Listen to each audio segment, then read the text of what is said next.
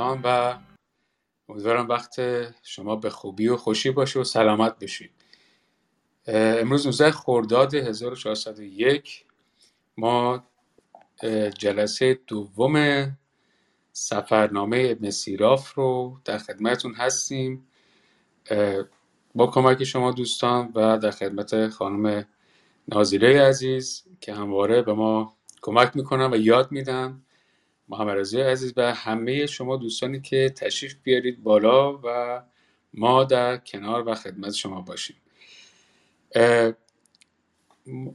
دو هفته پیش که ما شروع کردیم این کتاب رو سفرنامه ابن سیراف رو من یک شمای کلی فقط می‌خوام بگم خدمتون که از سیراف به سمت بسره رفتیم و اومدیم سمت جنوب هند و دریای که آره طبق تعریفاتی که هست دریای هرکند و دریای چین و, و به اون سمت دیگه میره.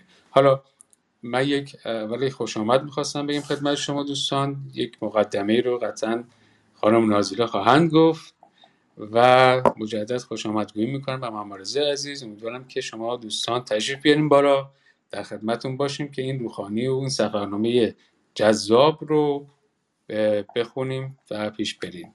رضا عزیز و ونوشی عزیزم خوش آمدید خانم نازیله در خدمت شما هست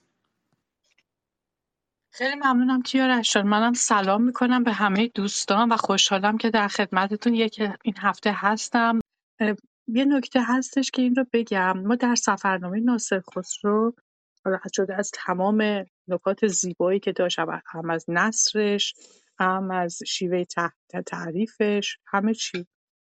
یک نقشه هم آنلاین فکر کنم رو گوگل می‌تونید پیدا کنید که مسیر ناصر خسرو رو در خشکی قشنگ نشون میده. مسیر در راه دریایی یه مقدار پیچیده تره. و ولی به هر حال هرچی که هست مسیر جالبی هستش که دنبال بکنیم. ببینیم امروزه هم همچنان همون مسیر مورد استفاده قرار می‌گیره. کیارش شما در خدمت شما هستیم. سلامت باشین. برای من در اتفاق دارم همین مسیره رو پیدا می‌کنم. همینطور که توی متن جلو میریم و ارزم به خدمت. آره, آره این رو به سرعت می‌ذارم توی کانالی که کانال ادبیات کهن هست. مثل سفرنامه ناصر خسرو. بریم جلو.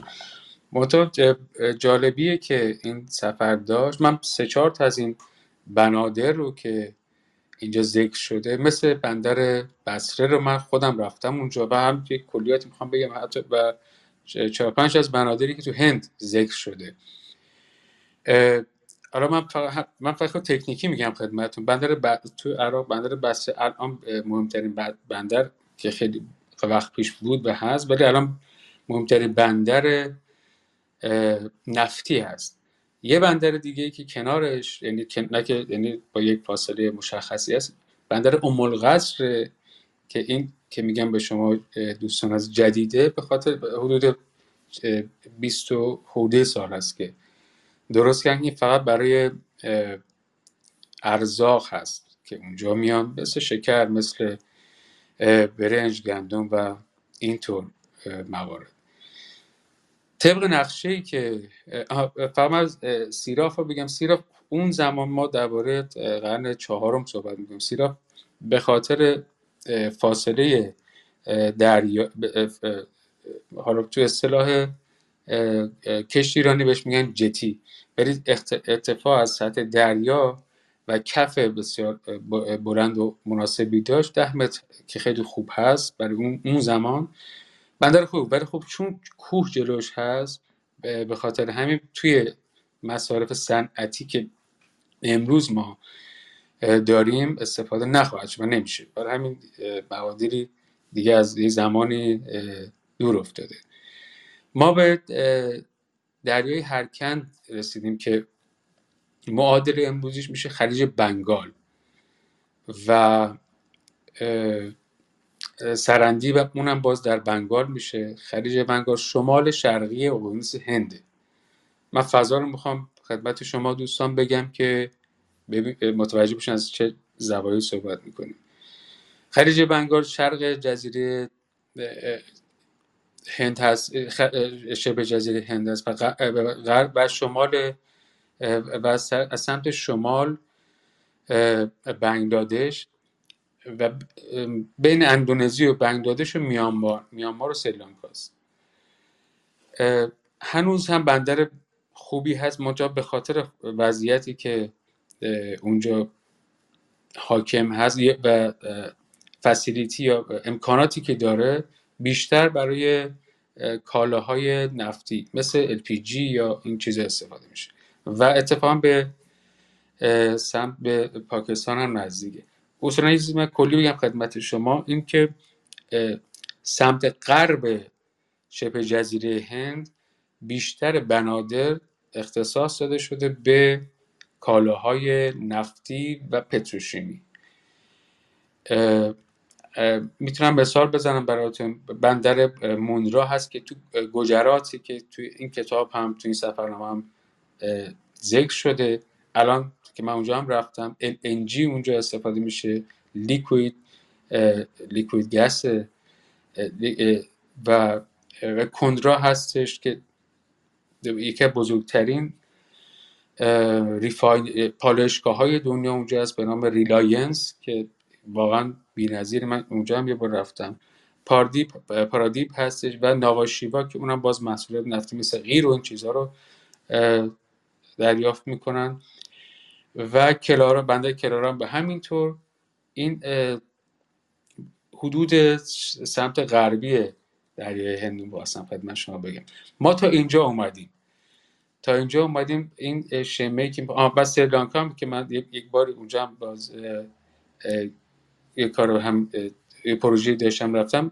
اونجا بسیار از نظر زندگی و و رزق و بسیار ضعیف هستن و بهترین چای اون منطقه را دارن. حتی از خیلی از مناطق هند بهتر ولی خب سریلانکا طبیعتا کشور جدایی هست. حالا یه وقتی اگه شد مبسوطتر صحبت می‌کنم در این باره. من صحبت رو بیشتر طولانی نکنم و برمیگردم به خانم مازیلا خیلی ممنونم کیارشون از اطلاعاتی که دادی. واقعا خوشم آمد دست درد نکنه. نکته جالب در کارهایی که ما انجام میدیم کار گروهیه. یعنی هممون با هم و در کنار هم. حالا اهم از خانش متن اطلاعات. و یادم میاد که جلسه ای رو که با هم جمع شدیم فقط درباره ابن سیراف صحبت کنیم درباره اینکه اصلا کی از چیکار کرده و دوستان هر کدوم اطلاعاتش خودشون اومدن با ما قسمت کردن. این یکی از قشنگترین قسمت های کار در اتاقهایی هست که با هم هستیم و انجام میدیم. خیلی خوشحالم. حتی از نوروزنامه ما این تجربه داشتیم. بعدا هم در سفرنامه ناصر خود رو و الان هم در کنار شما و دوستانی که به ما کمک خواهند کرد. من حرف دیگری ندارم. شما اطلاعات رو دادید. خوشحال میشم دوستان و شروع بکنم به خواندن. متن بسیار ساده هست و خوشحال میشم که لابلاش اگر جای به جای اگر مشکل یعنی اشتباه تایپی چیزی هم هستش من سعی می‌کنم در این خانش ها تصحیحش بکنم. فکر نمی کنم چندانی کلامی هم باشه وسطش ما بخوایم هی متوقف بشیم و توضیحی بدیم. خیلی واضح هستش داستان.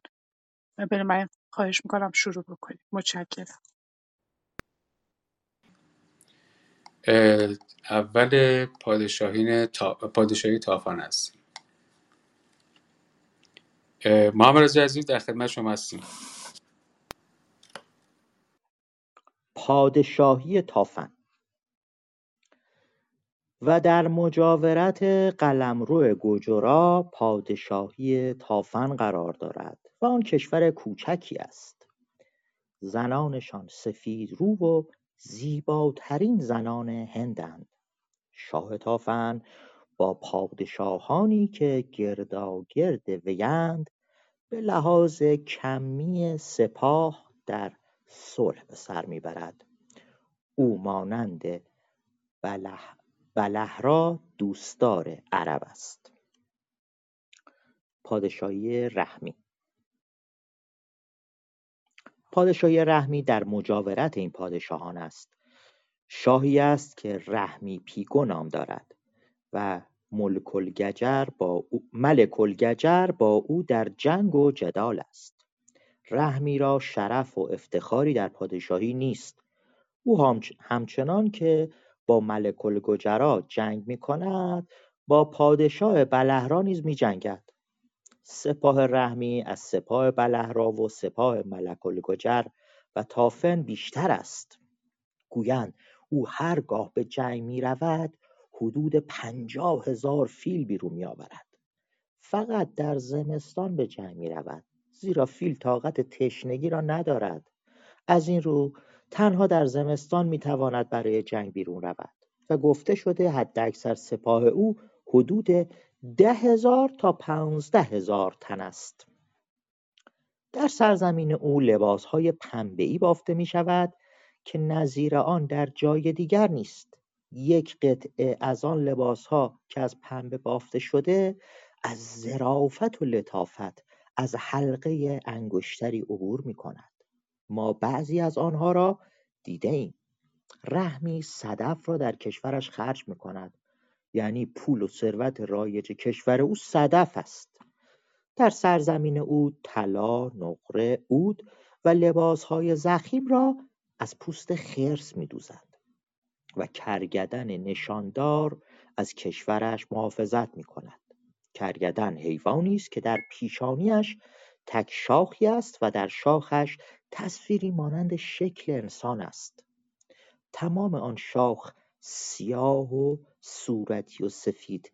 در وسط شاخ تمام آن شاخ سیاه و صورتی سفید در وسط شاخ آن قرار دارد. کرگدن هیکلش از فیل کوچکتر و سیاهی رنگش از آن کمتر است و به اومی شباهت دارد و نیرومند است. هیچ حیوان نیرومندی او را ندارد. زانوها و دستانش مفصلی ندارند. از پا تا زیر بغلش یک تکه است. فیل از او میگریزد و همچون گاو و شتر نشخار می‌کند. گوشتش حلال است و ما خورده ایم ابتدای صفحه من توقف کردم.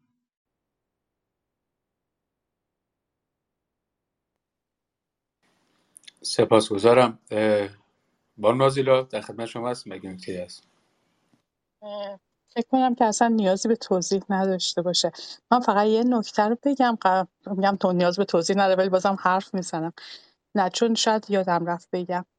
دوستان عزیزی که در جلسه اول این متن با ما بودن مشاهده کردن که ما اینجا آنگونه که در مقدمه آمده با یک سفری نیست با یک مسافر روبرو نیستیم که داره برای ما از سفر خودش میگه. با کسی روبرو هستیم که از دیگران شنیده و درباره اون سفرها داره صحبت می‌کنه. البته باز هم در مقدمه گفته شده. ما دو تا مقدمه در این کتاب داریم یکیشو نویسند این مترجم فرانسوی کار کرده و یکیشو مترجم ایر فارسی کار کرده در هر دو نوشته شده که درباره این سفرنامه بحث بسیار است. برخی حتی صحت اون رو زیر سوال بردن. با این همه با توجه به متونی که ازش به دست آمده و به عربی هم نوشته شده با توجه به متونی که به دست آمده و نکاتی که داره صحبت می‌کنه باز هم این پذیرفته شده که این سفرنامه بوده. شاید این رو سفرنامه بدان مفهومی که ما امروزه می‌شناسیم نباشه. یعنی کسی که مسافر باشه و تجربیات خودش رو بگه.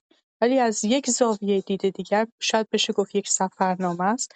بدین جهت که داره درباره سرزمین هایی میگه که بازرگانان تاجرانی که از راه دریا میگذشتن آمدن تعریف کردن. من فقط خواستم این نکته رو اضافه بکنم که فکر کنم دوستانی که با ما همراه بودن حتما متوجه نکات شدن. در خدمت شما هستیم کیارش جان و میشه همطور خانش کنیم. مگر خود دوستان صحبتی داشته باشن؟ من کلام خاصی ندارم. بانو منوشه در خدمت شما هستیم. صفحه 47 و ما خورده ایم.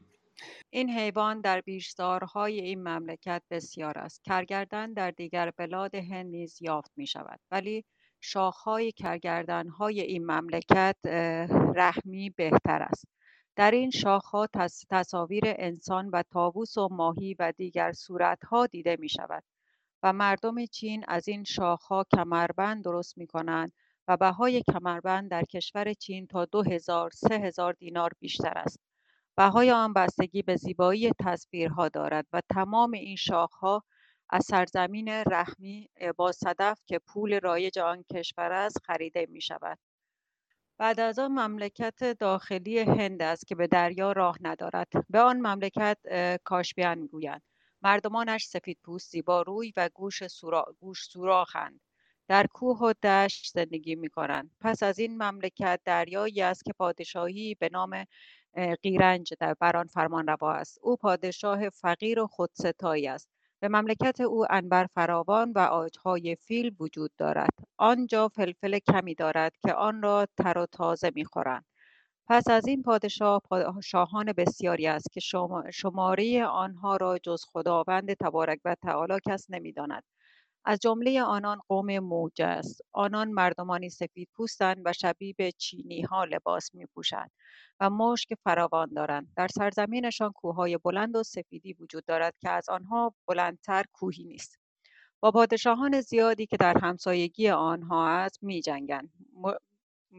مشکی که در سرزمین آنها است خوب و خالص است. در آن سوی آنها موجه یا موجه پادشاهان مابد قرار گرفتند که شهرهای فراوانی دارند. آنها مانند موجه ها و پیشتر از آنها هستند جز آنکه مابدها از آنها به چینی ها شبیه ترند شاهان مابد مانند چینی ها غلامان خاجه دارند که این غلامان از سوی شاه بر مردم حکومت می کنند و سرزمین آنها به سرزمین چین پیوسته است. آنها با پادشاه چین در صلحند ولی از آنها اطاعت نمی کنند شاهان مابد هر سال فرستادگانی با هدایا به نزد پادشاه چین میفرستند و پادشاه چین نیز برای آنها که سرزمینشان وسیع است هدیه میفرستد. هرگاه فرستادگان مابد وارد سرزمین چین می‌شوند چینیان بر آنها نگهبان میگمارند. در مورد ضبط اسامی. در مورد ضبط حتی اسامی حالا چه منطقه ها شهرها جایها. من یه مقدار بیدقتی هایی دیدم. آیا اینها در متن عربی اینطوری بوده؟ مترجم از متن فرانسه به نظر میاد کار کرده. متن فرانسه چقدر دقت داشته در ضبط ضبط اسامی؟ آیا ضبط اسامی رو بر اساس تلفظ امروزی نوشته؟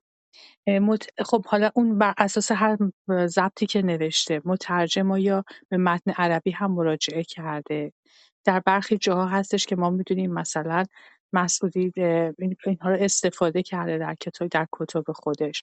آیا این مراجعه کرده به اون کتاب ها که مطمئن بشه که این اسامی درست نوشته شده؟ من نمی‌خوام شکی به دل کسی بندازم. به حال تا بدین جایی کارم ضبط اسامی شاید چندان دور از ذهن نبوده درست هم بوده. ولی خب با این حال من همیشه خودم چون در مورد اسامی جغرافیایی به خصوص خیلی دقیق هستم. در این مورد خاص نمی‌تونم بهتون نکته ای رو بگم. ممکنه حالا اشاره به گروهی باشه ممکنه نمی‌دونم. این رو میگم مواردی هستش که واقعا جای بحث بسیار داره. به خصوص وقتی که می‌رسیم به نکات جغرافیایی و مناطق و اسامی جغرافیایی. اسامی آدم ها هم همینه. چینیان بر آنها نگهبان میگمارند زیرا آنها بسیارند و چینیان میترسند که آنها بر کشورشان چیره شوند. میان آنان و سرزمین چین جز کوه و گردنه ها چیز دیگری نیست گویند پادشاه چین بیش از دویست شهر از شهرهای بزرگ دارد و هر شهری یک امیر و ای دارد و تابع هر یک از این شهرها شهرهایی است از جمله شهرهای آنها خانفوا یا خانفوا لنگرگاه ها است. 20 شهر دیگر تابع شهر خانفوا است. در چین به جای شهر می‌گویند که جادم داشته باشد. جادم بوق کلفت و درازی است که در آن میدمند. میدمند درازای آن سه یا چهار ذراع است و کلفتی آن چنان است که کف هر دو دست بسته هر دو دست بسته را پر می کند. سر آن چنان باریک است که در دهان مردی جای می‌گیرد این بوق را با دوای چینی میآلایند صدای آن تا حدود یک میل می‌رسد هر شهر چین چهار دروازه دارد. بر بالای هر دروازه پنج جادم است که در وقتهایی از شب و روز در آنها میدمند دروازه هر, دروازه هر شهری ده تبل دارد که همراه جام جادم ها می‌زنند این عمل را به منظور اعلام اطاعت از پادشاه چین انجام می‌دهند با این وسیله نیز اوقات شب و روز را می‌شناسند. چینیان نشانه ها و مقیاس هایی برای تعیین ساعت ها دارند داد و ستد آنها با فلوس است و خزائن ایشان مانند خزانه, خزانه های دیگر پادشاهان است و هیچ یک از پادشاهان غیر از شاه چین فلوس پول ندارد. سکه رایج چینی سکه رایج چینیان. فلوس پول رایج آن سرزمین است. چینیان طلا نقره مروارید و دیبا و حریر فراوان دارند. جز اینکه آنها کالایند و فلوس پول رایج آنهاست. عاج فیل و لبان کندر و شمش‌های مس و ذبل دریایی یعنی لاک لاک پشت است و بشان هم که وصف کردیم همان کرگدن است که از شاخش کمربند می‌سازند. چینی ها چارپایان فراوان دارند. اسب عربی ندارند ولی غیر نژاد عربی دارند. چینیان الاغ و شتر دوکوهانه بسیار دارند. آنها گل چسبناک خاک چینی خوبی دارند. که از آن هایی به نازوکی شیشه می‌سازند که درخشش آب در آن دیده می‌شود و جنس آن سفال است. هرگاه بازارگانان از راه دریا کالا به چین بیاورند چینیان کالاهای ایشان را گرفته انبار می‌کنند و هر گونه خسارت آن را تا شش ماه ضمانت نمایند تا آخرین تاجران دریا وارد شوند سپس سی درصد کالاها را می‌گیرند و بقیه آنها را به بازارگانان برمیگردانند. کالاهایی را که پادشاه نیاز دارد با بهترین قیمت می‌خرد و پولش را نقد می‌دهد.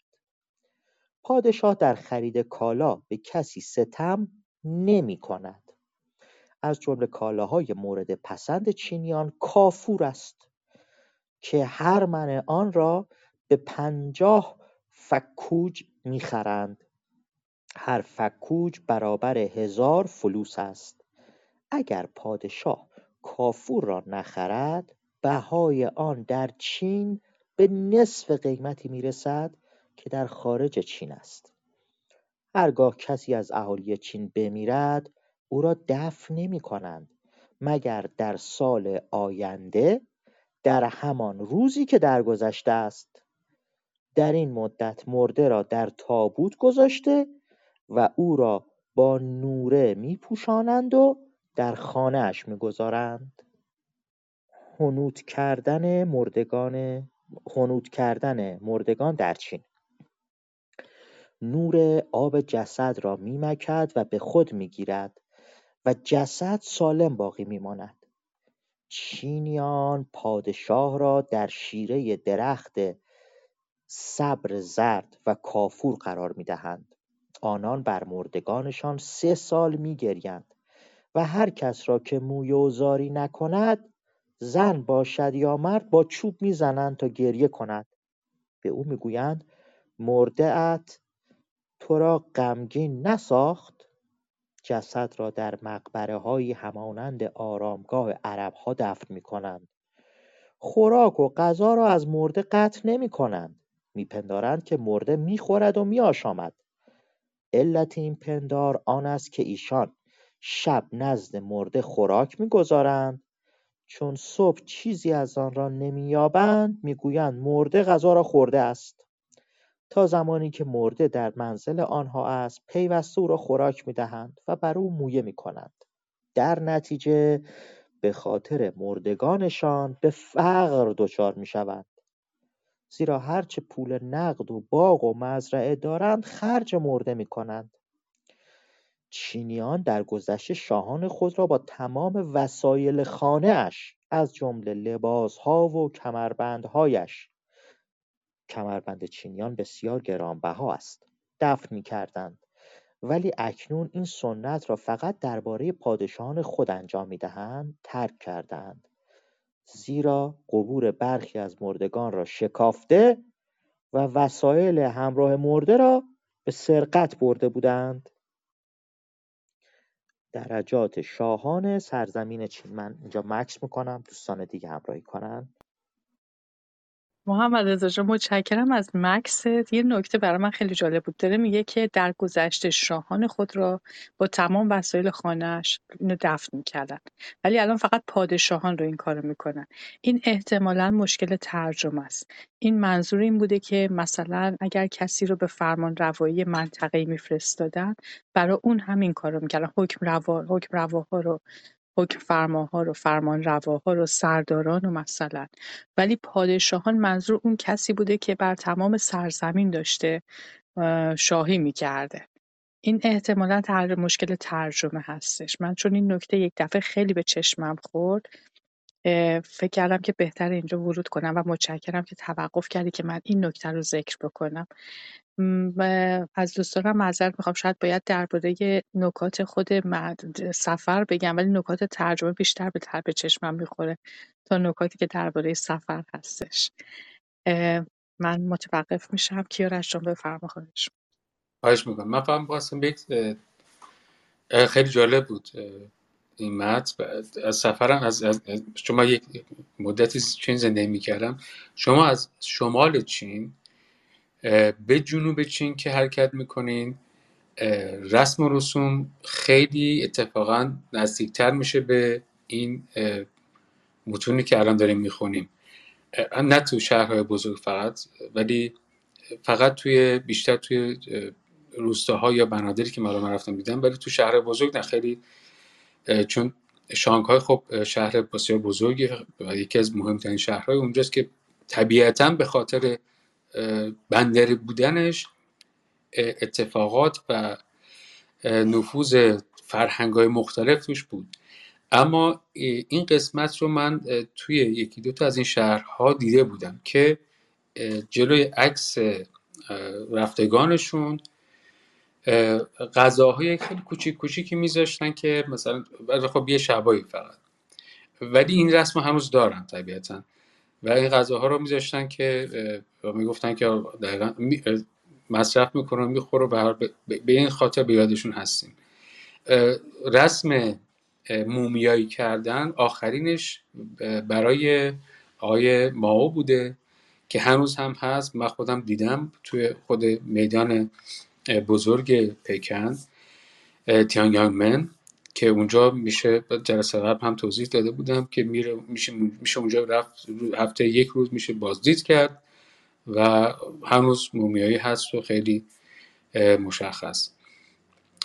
و هیچ بیش کدوم از پادشاهانی که مومیایی شدن نیست هنوز هم نیست همین این نکته رو خواستم خدمتتون تا حالا ادامه بدیم. و در خدمت.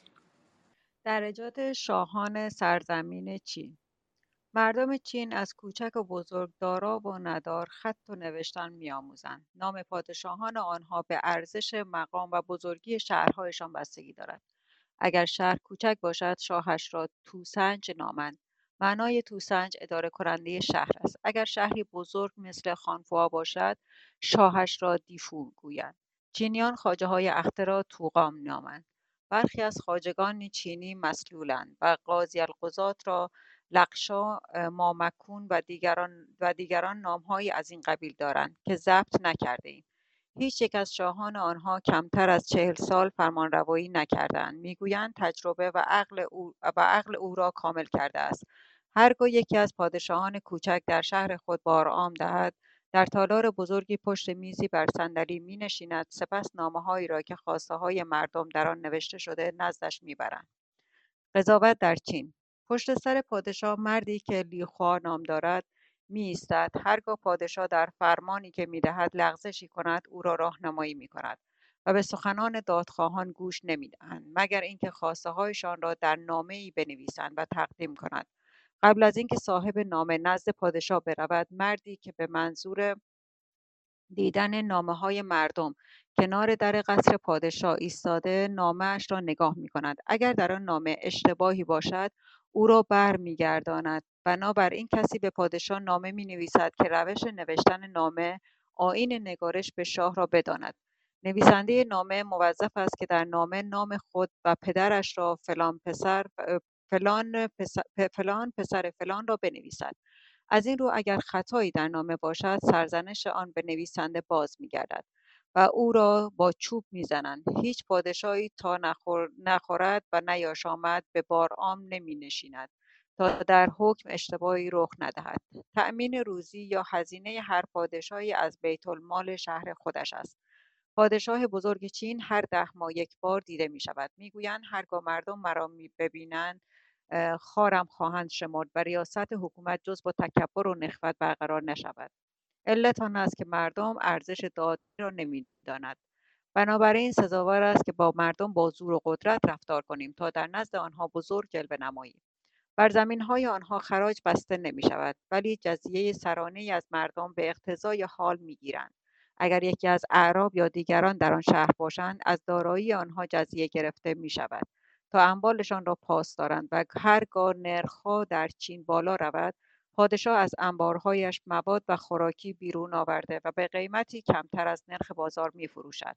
بنابراین گرانی ندارند. درآمد شاه, شاه چین همان جزیه سران است و گمان می کنم که روزانه پنجاه هزار دینار به بیت المال خانفوا وارد می شود. با اینکه این شهر از بزرگترین شهرهای ایشان نیست کالاهای انحصاری شاه چین معادن ناهی به نام ساخ یا چای که با آب داغ می نوشند و تمام شهرها به قیمت گذاف فروخته می شود. این گیاهبرگهایش از رطبه بیشتر و کمی خوشبوتر و اندکی تلخ است آب را می جوشانند از این گیاه بران می پاشند از هر جهت برای آنها نافع است و تمام آنچه به بیت المال وارد می شود جزیه و نمک و این گیاه است در هر شهری بالای سر شاه شهر زنگی شهر زنگی شهر زنگی به نام آویزان است. این زنگ به نخی یا تنابی بسته است که از کاخ شاه تا کنار راه عمومی کشیده شده است. فاصله میان پادشاه و آن نخ حدود یک فرسخ است. هرگاه این نخ کشیده شود و کوچکترین تکانی بخورد زنگ به صدا در میآید. بنابراین کسی که بر او ستمی رسیده باشد این نخ را حرکت می‌دهد. زنگ بالای سر پادشاه به صدا در میآید. شاه به او اجازه ورود می‌دهد تا گزارش حالش را شخصا بدهد و ستمی را که بر او رفته بازگوید. این برنامه در همه شهرهای آن سرزمین اجرا می شود سپاسگزارم. من دو تا نکته فهم بخواستم بگم بعد از قبل از ادامه. ورودی شهرهایی که به تجربه من دیدم دو تا شیر دو تا شیر هست که یک شیر نر که زیر دست شیر زیر دست راست شیر نر یک کره زمین درست کردن و هستش و زیر دست چپ شیر ماده که سمت چپ قرار می‌گیره یه بچه شیر هست. این نماد پدر و مادر هستن که اصولا وقتی شما وارد حتی شهر ممنوعه میشین یا کلا وارد شهر میشین این چیزا دیده میشه.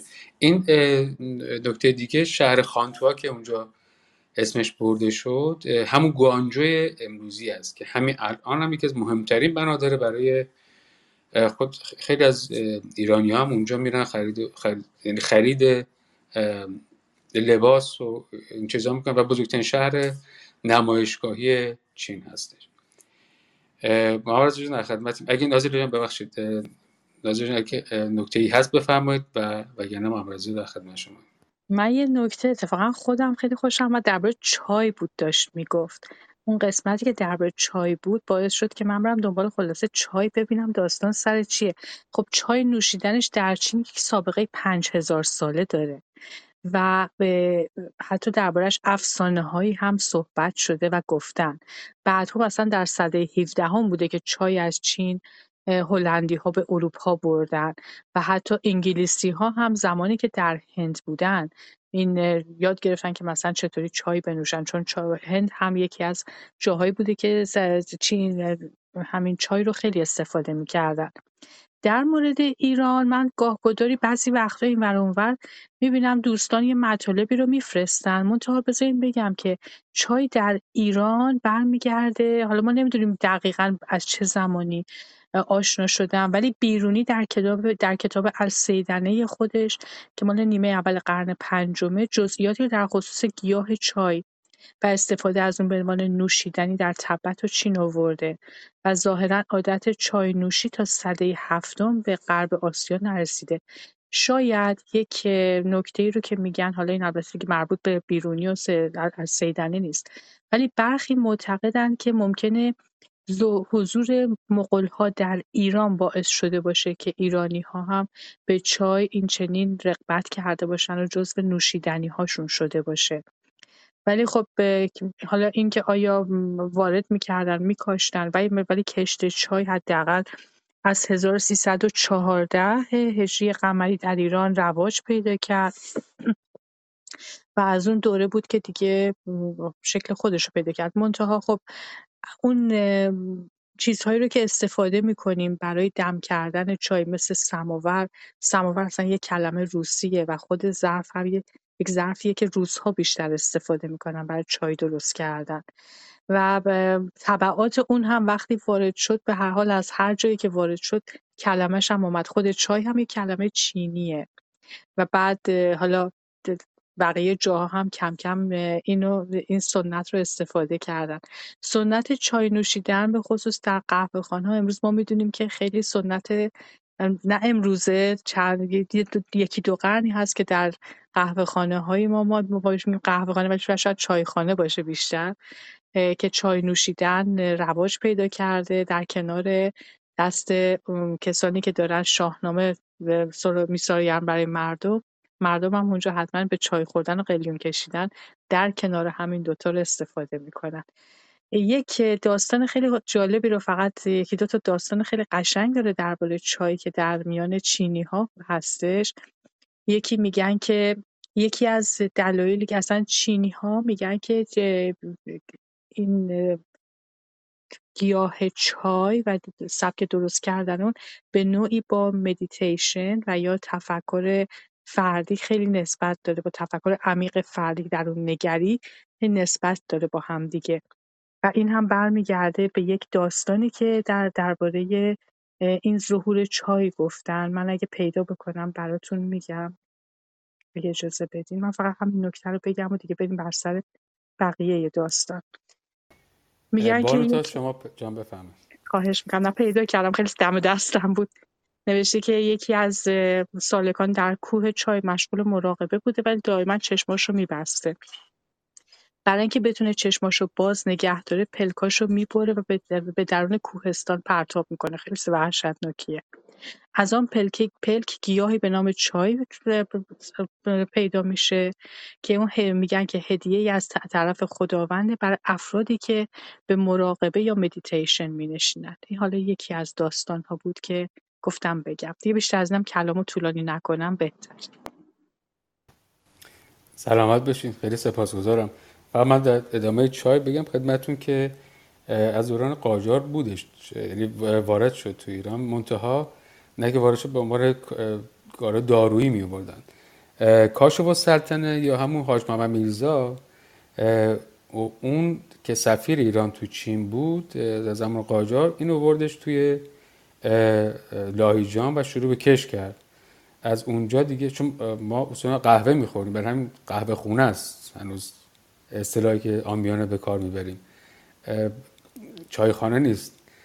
برای همین این وارد شد از آقای محمد میرزا همون کاشف سلطنه که از اون زمان شد چای و چای ایرانی. و حالا در مورد چای که توی چینی هم می‌خورن چون یه نکته خیلی کوتاه بگم جالبه چینی با غذاشون چای می‌خورن. یعنی اینی که آب یا نوشیدنی خنک خوردن بعد از اینکه با اروپا و آمریکا ویژه نفوذ کرد امکان داره که این اتفاق بیفته. ولی خب اصولا نوشیدنی گرم می‌خورن که چای چای های مختلف هست ببخشید زیاد صحبت کردم. محمد رضا عزیز در خدمت شما هستم. بله ممنون. هر کس بخوا... اجازه سفر در چین. صفحه 52 از فایل PDF هستیم. هر کس بخواهد در چین از جایی به جای دیگر سفر کند از پادشاه و خواجه شهر خود دو نامه می‌گیرد. نامه پادشاه برای طول راه است. در این نامه نام شخص مسافر و همراهانش سن او و همراهانش و نام قبیله آنها آمده است. تمام ساکنان چین اهم از چینی و عرب و دیگران ناگزیر باید به چیزی منصوب باشند که به آن شناخته شوند. اما نامه خاجه درباره مال یا ثروت و کالای همراه مسافر است. این نامه برای آن است که در های چین پاسگاههایی و خبرگزارانی هستند که آن دو نامه را نگاه کنند پس هرگاه مسافری به آن پاسگاه وارد شود نویسند فلان پسر فلان. از مردم فلان شهر در فلان روز و فلان ماه و فلان سال و همراهانش فلان مقدار مال بر ما وارد شد. نامه خواجه و بازرسی و ثبت بین راه برای آن است که مال آن شخص از دست نرود و از کالایش چیزی نابود یا گم نشود. از این رو هرگاه از او چیزی مفقود شود یا او خود بمیرد معلوم می شود که مال او چه شده است تا به او یا بعد از او به ورثه‌اش برگردانند. معاملات و داد و ستد در چین مردم چین در داد و ستد و حسابرسی و مطالبات انصاف را رعایت می کنند برای اون زمان داره میگه هرگاه یکی از دیگری طلبی داشته باشد طلب خود را می نویسد بدهکار نیز بدهی خود را می نویسد و با علامتی که با دو انگشت وسطی و سبابه بر نوشتهاش می‌زند آن را نشاندار می کند و مهر می‌زند. سپس هر دو نامه را گرفته به هم میپیچند. در محل اتصال دو نامه حکمی نوشته می شود سپس دو نامه را جدا کنند. نوشته بدهکار را که در آن به بدهی خود اقرار کرده بود بدو دهند. هرگاه کسی طلب طلبکار خود را انکار کند به او می‌گویند نوشته را بیاور. اگر بدهکار گمان کند یا معتقد باشد که طلبکار مدرکی علیه او ندارد و نوشته را به خط و مهر خود عرضه کند و نوشته طلبکار را از بین برود به بدهکار گویند نوشته بیاور که نشان دهد تو بدهکار نیستی.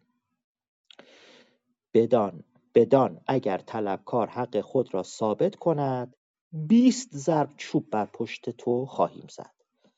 و بیست هزار فکوج فلوس جریمه خواهی شد.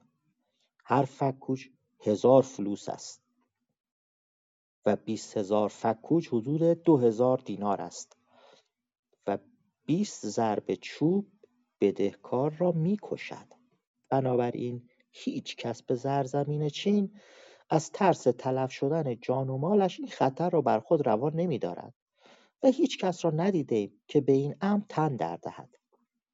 چینی ها میان خودشان به انصاف و عدالت رفتار می کنند و حق هیچ کس را پایمال نمی کنند و در داد و ستدهای خود شاهدی نمی‌گیرند و سوگند یاد نمی کنند. هرگاه بدهکاری ورشکسته شود و اموال دیگران را تلف کند طلبکاران او را به خاطر اموالشان نزد شاه زندانی می کنند. نخست از او اقرار می گیرند اگر یک ماه در زندان ماند پادشاه او را از زندان بیرون آورده جار می‌زنند که این مرد فلان پسر فلان است که اموال فلان پسر فلان را تلف کرده است. بنابراین اگر نزد کسی امانت دارد یا آب و ملکی یا برده یا چیزی که برابر دین قرض اوست ادا کند بدهکار را هر ماه بیرون میآورند چندین ضربه چوب بر باسن او می‌زنند. یکم جمله انگار مورد داشت. زیرا او در زندان سکونت کرده می‌خورد و میآشامد و مال هم دارد. بنابراین او را می‌زنند. چه کسی اقرار کند که بدهکار نزد او مالی دارد چه اقرار نکند. در هر حال او را می‌زنند و به او می‌گویند چاره ای نیست. باید حق مردم را از تو بگیریم به صاحبش برگردانیم. به او می‌گویند برای پرداخت حق طلبکاران چاره ای بیندیش. اگر چاره ای نیندیشد و نداری او بر پادشاه ثابت شود طلبکاران را می‌خوانند و طلب آنها را از خزانه بقبون که پادشاه بزرگ است می‌پردازند. بقبون به معنای پسر آسمان است. و ما او را المقبون مینامیم. سپس جار می‌زنند که هر کس با این شخص داد و ستد کند کسی که بدهیش از خزانه پادشاه داده شده به مرگ محکوم می شود بنابراین در چین مال کسی تباه نمی شود و اگر دانسته شود که بدهکار مالی نزد کسی داشته و آن شخص به این امانت اقرار نکرده امانتدار با ضربات چوب کشته می شود و به بدهکار چیزی نمی‌گویند کاری ندارند. مال را گرفته و میان طلبکاران تقسیم می کنند بدهکار از این پس حق معامله ندارد. صفحه پنجاه و چهار از فایل پی دی اف در خدمت عزیزان. ببخشید کیارش من معذرت می‌خوام. زودتر شما کم باز کردم. محمد رضا جان اون جمله بودش که گفتی که این جمله مشکل داره. می‌تونم خواهش کنم یک بار دیگه بخونی ببینیم جمله واقعا مشکل داره. بعد بریم سر نکات دیگه. نه که قطعا هم شد من بد خوندمش. نه نه نه م، شکست نفسی می‌کنی. بعضی نه نه وقتا در هر حال ممکنه این مشکل پیش بیاد. من دارم دقت می‌کنم که اگر بخوام جایی تو نکاتی رو تصحیح بکنم این نکات رو حتما یادداشت کنم در نظر داشته باشم. اگه لطف کنی بخونی ببینم اگر اشکالی داره که باید درست بشه اه، اونو درست بکنم. خیلی متشکرم. میشه صفحه پنجاه و سه از پایین صفحه یک دو سه چهار پنج شیش هفت هشت. وسط خط هشتم از پایین. بنابراین اگر نزد کسی امانتی دارد یا آب و ملکی یا برده ای یا هر چیزی که برابر قرض اوست ادا کند. بدهکار را هر ماه بیرون میآورند چندین ضربه چوب بر باسن او می‌زنند. زیرا او در زندان سکونت کرده می‌خورد و میآشامد و مال هم دارد. این فکر کنم منظور شما پس دین بودش. گفتی که دین رو باید مثلا اینجا به نظر می آمد که زیادیه. مثل حالت حشو میمونه. در برابر دین قر... دین قرض اوست. درست میگم؟ یه همچین چیزی یا اصلا اولش بنابراین دیگه نمی‌خواد چون نتیجه گیری نیستش که هنوز داره توضیح میده دیگه. اگه کسی امانتی داره بدهکار سر ماه بیرون میآورن چوبم می‌زنن بعد بعد بگه صدا بله. می‌کنن حالا؟ و خیلی ممنونم بابت نکته ای که گفتی متشکرم. البته حتی. مثلا من در همون تصحیحی هم که انجام دادم در همونجا که درباره اجازه نامه نوشته اجازه نامه اجازه سفر در چین مثلا مترجم نوشته پاسپورت یا اجازه سفر در چین. فکر کردم آخه پاسپورت تو داری میگی می‌دونی داری واسه متن مال چه چه قرنیه؟ پاسپورت اصلا اون موقع اصلا صحبتش نبوده. و این اجازه نامه هم که داره میگه متفاوته با پاسپورتی که ما امروز داریم استفاده می‌کنیم. خیلی متفاوته اینطور که توضیح داده. فقط اسم شخص نیومده اسم شهره و اسم مالی که باهاش هست. پس این نشون میدیم برای بازرگانان بوده نه برای هر کسی. حالا ما ممکن امروزی به, به گذرنامه با مثلا تجاری بشناسیم. ولی پاسپورتی نبوده در کار. اینو باید درست بکنم. من نمی‌دونم. ما همه ما می‌دونم امروزه به نوعی با چینی ها سر و کار داریم. حالا اصلا فکر می‌کنم تمام دنیا امروزه اشباع شده از اجناس چینی. فرقم نمی‌کنه شما کجای دنیا دارین زندگی می‌کنید. اصلا این اشباع به قول معروف واقعا اشباه فقط کلمه اشباه میشه به کار برد. همه چی همه چی فقط ساخت چینه.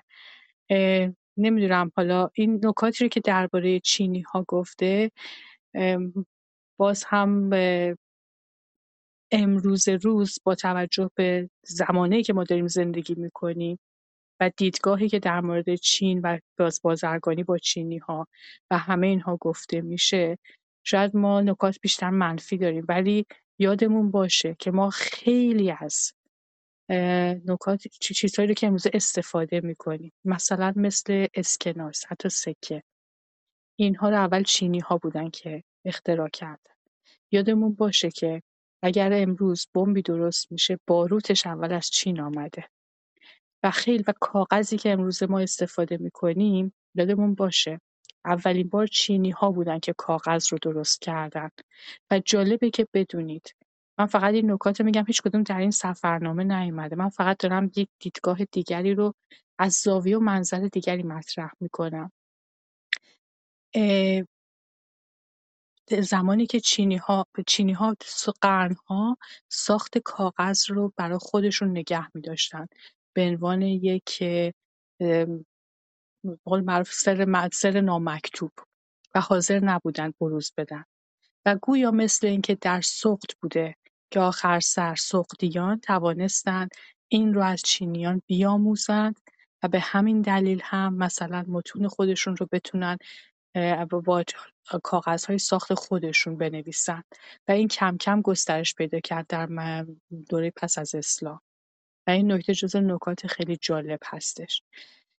دوست عزیزی در چتروم نوشتن رویا جان که ما قبلا هم چین و ماچین داشتیم که بخشی از چین هم تحت سلطه ایران بوده. بله حرف شما درسته. آنچه که ما امروز الان داریم در, در ابن سیراف می‌خوانیم مسلما با مرزهای امروزی هند و چین نباید مقایسه بکنیم. آنچه رو که ما امروز داریم می‌خوانیم باید با دید قرن چهارم سده سوم و چهارم هجری باید در نظر بگیریم. بنابراین ما چین آن روز رو داریم بررسی می‌کنیم. من این دو سه تا نکته رو بودش که فکر کردم خوبه که گفته بشه. خیلی ممنون و متشکرم. بسیار عالی. نه واقعا کاملا هم درست کاملا درست بود. حالا اضافه بکنم بستنی هم از چین اومده. و اون چیزی که به نام بستنی و بستنی واقعی. چون ما یه آب یخ زده با شکر یا میوه داریم که ژلاتو ایتالیایی دارن. ولی خب بستنی که با خود این چیزی که ما مصرف می‌کنیم از چین اومده. این در ادامه سوال یک آرام چیزی دیگه هست. من فهم خواستم چون در مورد در قسمت این معاملات و داد و ستد و قوانین اونجا هستیم یه نکته جالب بگم. من تا همون سالی که اونجا بودم این رو دریافتم که چینی ها دو, دو مدل قانون جزا دارن. یکی برای خود چینی ها هست یکی برای خارجی ها.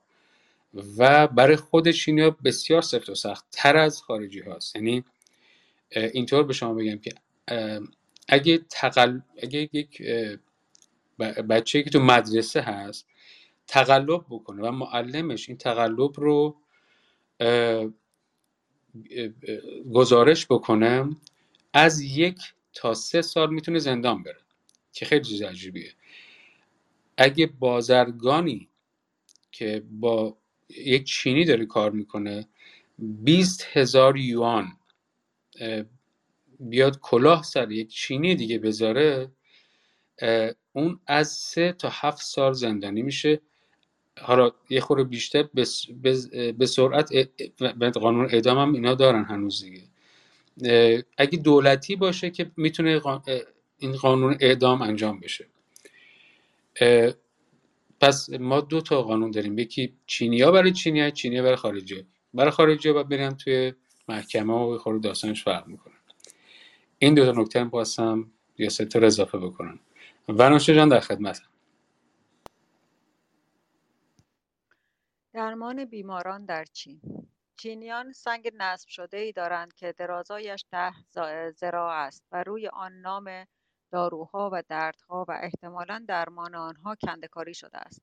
مثلا فلان بیماری درمانش فلان دارو است. اگر شخص بیمار فقیر باشد پول دارویش را از بیت المال می‌پردازند مالیات سرانه در چین. در چین از آب و ملک خراج نمی‌گیرند و فقط از هر کس مالیات سرانهای به اندازه توانایی مالیشان می‌گیرند.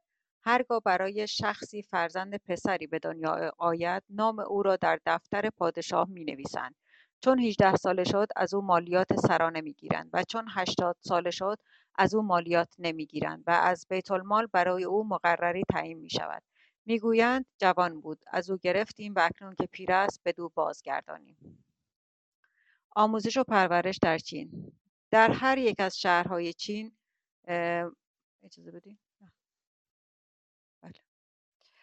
آموزش و پرورش در چین. در هر یک از شهرهای چین مکتب خانه ها و آموزگارانی هستند که فقرا و فرزندانشان را تعلیم و آموزش می‌دهند و فرزندانشان از بیت المال روزی می‌خورند. زنان چینی سربرهنند و مردان آنها سرهایشان را میپوشانند. شکل و هیئت چینیان.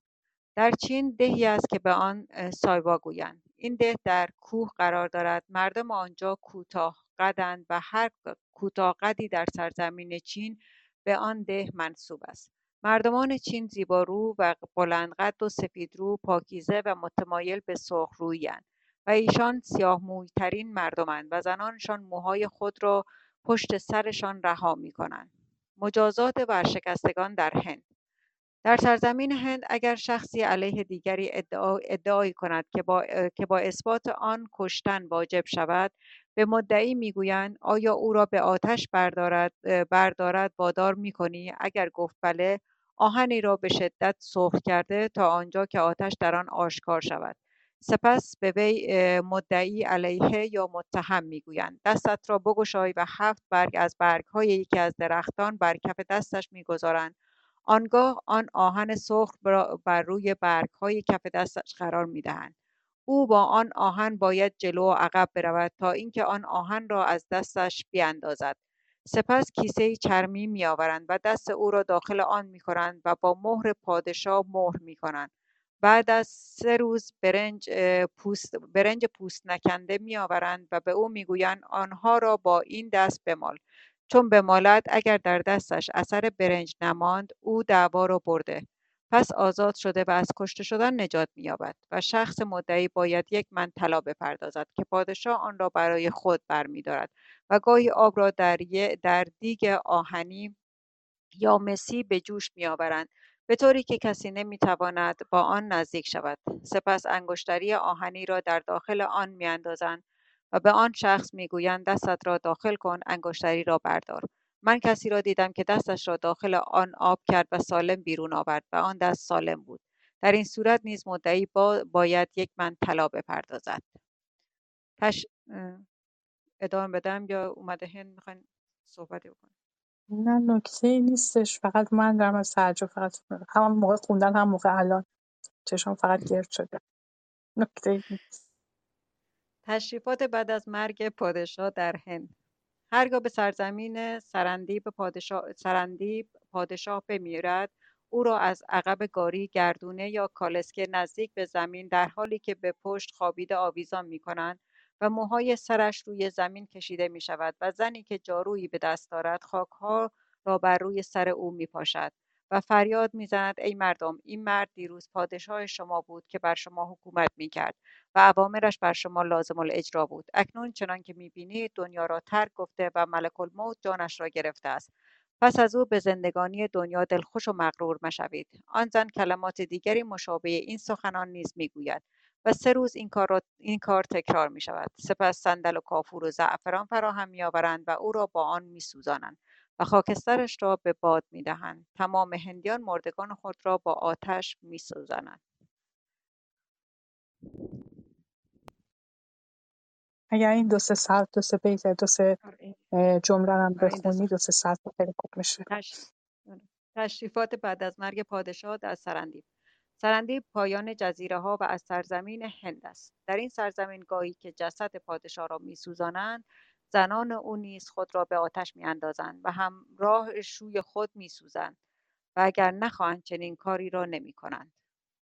خدا رو که انتخاب بهشون میدن اتفاقا یک فیل یک سگانه ای هست از یک کارگردان معروف یک کارگردان زن معروف هندی این سگانه فیلم هندی درباره سه تا موضوع خیلی جالب در هند هست و این کارگردان هندی سعی کرده که اینها رو برگردونه به دوران یعنی یک جوری رفت به اینکه این قبل از اینکه هند استقلال پیدا کنه این اتفاق میافتاده. شاید تا حدودی الان قانون عوض شده باشه ولی همچنان می‌دونیم که سرزمین هفتاد و دو ملته و تنوع مراسم و رفتارها در این سرزمین وسیع مثل هند به قدری زیاده که همیشه در تمام دورانها مردم رو به تعجب وادار کرده. حالا چه مردمانی که مثل بازرگانان می‌رفتن و میآمدن و الان ما داریم سرگذشت رو می‌خونیم. چه مثلا بعدها انگلیسی ها و اروپایی هایی که به هند رفتن از این سرزمین رنگارنگ به لحاظ فرهنگی همیشه با تعجب برگشتن. نکته ای که بودش در یکی از این سگانه ها درباره زنانی هست که اینها همسرانشون مرده اینا اونا رو آتیش زدن و اینها رو آتیش نزدن. و حالا یا آتیش می‌زنن میسوزونن با شوهرانشون و یا اینکه اینها رو به یک شهری می‌برن که این شهر مخصوص زنان بیوه هست. و این زنان بیوه طبق آداب و رسوم هندوها اجازه ازدواج مجدد ندارن. بلکه باید همچنان حتی اگر یک دختر شاید ده ساله یا نه ساله بوده باشه. که با پیرمردی ازدواج کرده. همون چیزی که ما امروزه بهش کودک همسری میگیم. همسرش فوت بکنه دیگه اون دختر ده ساله اجازه نداره با هیچ پسری یا مردی ازدواج بکنه و بعد تا آخر عمرش همچنان در همون حالت بیوگی خودش به سر ببره. و فکر می‌کنم یکی از بزرگترین ظلم با دید امروزی البته. دید این رسم رسم بسیار بسیار کهنیه بسیار قدیمیه. ولی خب اینا اینجا وقتی داره درباره سرندیب میگه منظورش سیلان باید باشه. اگر اشتباه نکنم به لحاظ جغرافیایی. من فقط خواستم این نکته رو بگم چون این فیلم واقعا برای من تکان دهنده بود. در اون شهری که زنان بیوه همه جمع می آمدن خیلی خیلی تکان دهنده بود. ممنونم. مرسی. سپاسگزارم مازر جان ولی اون شهر منم بودم بنارس بنارسه. که اصلا یک خیلی اتفاق عجیب غریبی من دو بار این رسم رو دیدم هم توی خود دلهی بود نیو دلهی و هم توی بنارس که خب واقعا عجیب غریبه. و واقعا آدم حیرت می‌کنه از این اتفاقاتی که داره میفته خیلی سورئاله. که هندوها این کارو می‌کنن. و در این حال که آب یعنی غسل می‌کنن به قول خودشون و حتی آب می‌خوان و مرده از کنار شما هم روی یک زورق هایی آتیش می‌زنن و همجوری حرکت می‌کنه کنارتون و عجیبه واقعا. من هنوز در حیرت هم که همچین چیزی رو میشه دید. سپاسگزارم. بفرمایید. محمد رضی عزیز. دوستمون جاسم که از دوستان خوبمون هم هست نوشته در مورد رسم که در مورد بدهکار و طلبکار در هند رواج داشته هنوز در سیستان و بلوچستان یک رسم به همین صورت اما احتمالا یادشون رفت مثلا کمی متفاوت رخ می‌دهد. خیلی جالب بود برای من که بدونم این رسم خب سابقه به قول معروف هندو ایرانی ما احتمالا داشته دیگه. بعد نوشته که به این رسم به آتش کردن زنان ساتی می‌گویند که البته بعد از استقلال هند این رسم لغو شد. جاسم جان ممکنه که این رسم لغو شده باشه بر روی کاغذ ولی همچنان در بسیاری از روستاهای دورافتاده و پرت هند می‌دونم که این اتفاق میافته. همچنان هم مورد اعتراض هست ولی خب به هر حال برخی از چیزها میگن برخی از رسوم هستش که میگن با, با شیر درون شده با جان به در شود. گویا مثل اینکه این هم از همان سبک رسوم هستش. من یک دعوتی می‌خوام بکنم از دوستانی که تجربه دارن در این نواحی. حالا من تلاش می‌کنم که هر چیزی که به خاطرم میاد من خیلی جوانتر بودم. داستانی که میگم داستان یعنی این روایت هایی که میگم خدمت شما تجربه من در سال 2004 5 هست. خب طبیعتا خیلی گذشته ازش و دیگه برنگشتم اونجا. و دعوت می‌کنم بتشویم بالا. من پاشای عزیز می‌بینم از همراهان بسیار قدیمی و دوست داشتنی. و ویژه خیلی دوستم در مورد کلندر یعنی تاریخ تاریخ چینی. همونطور که من سری اولم از کردم خدمت دوستان. تاریخ چینی ها زمان به الان ما میشه سال چهار هزار و هفتصد و نوزده. خب خیلی متفاوته. اگه باشه جان بتونم بیام بالا خیلی خوشحال میشیم از اطلاعاتشون اضافه به بهره ببریم. حالا تا بیام. محمد عزیز بفهم ادامه بدون صفحه 57 از فایل پی دی اف. جوکیان یا مرتازان هند در سرزمین هند اشخاصی هستند که در بیشه ها و کوه ها گردش می کنند و بسیار کم با مردم معاشرت دارند که به آنها مرتازان می گویند. از برگ گیاهان و میوه های جنگل و بیشه ها تغذیه می کنند. چون این افرادی در آلت تناسلی خود حلقه آهنین قرار می دهند تا نزد زنان نروند. برخی از آنها لخت و اوریانند تعدادی نیز اوریان در مقابل خورشید مدتها می ایستند و بر آن چشم می دوزند. ولی تکه از پوست پلنگ بر خود پیچیدند من خود مردی را به همین وضع که وصف کردم دیدم. شانزده سال بعد که برگشتم باز هم او را در هم حال دیدم و از این وضع حیرت کردم که چگونه او از حرارت خورشید زب یا کور نشده است. خاندان پادشاهی هند بر سرتاسر سر مملکت هند یک خاندان یک خاندان شاهی فرمان میرانند و پادشاهی از میان آنها بیرون نمی رود و ولیعهدهایی دارند. همچنین دبیران و پزشکانی نیز از اشراف و در همه جای این سرزمین از چند خانواده محدودند و این کارها در دست همین خانواده هاست. شاهان هند از یک پادشاه واحد تبعیت نمی کنند بلکه هر شاهی پادشاه سرزمین خیش است و بلهرا شاه شاهان هند است. اما چینی ها ولیعهد ندارند.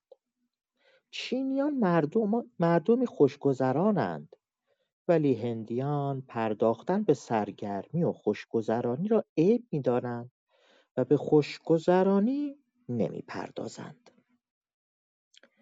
منع شراب در هند. هندیان شراب نمی نوشند حتی سرکه هم نمی خورند. زیرا آن نیز از شراب است. این کار آنها این کار آنها از روی دیانت نیست ولی در حد یک تعصب است. هندی ها می‌گویند هر پادشاهی که شراب بنوشد شاه نیست.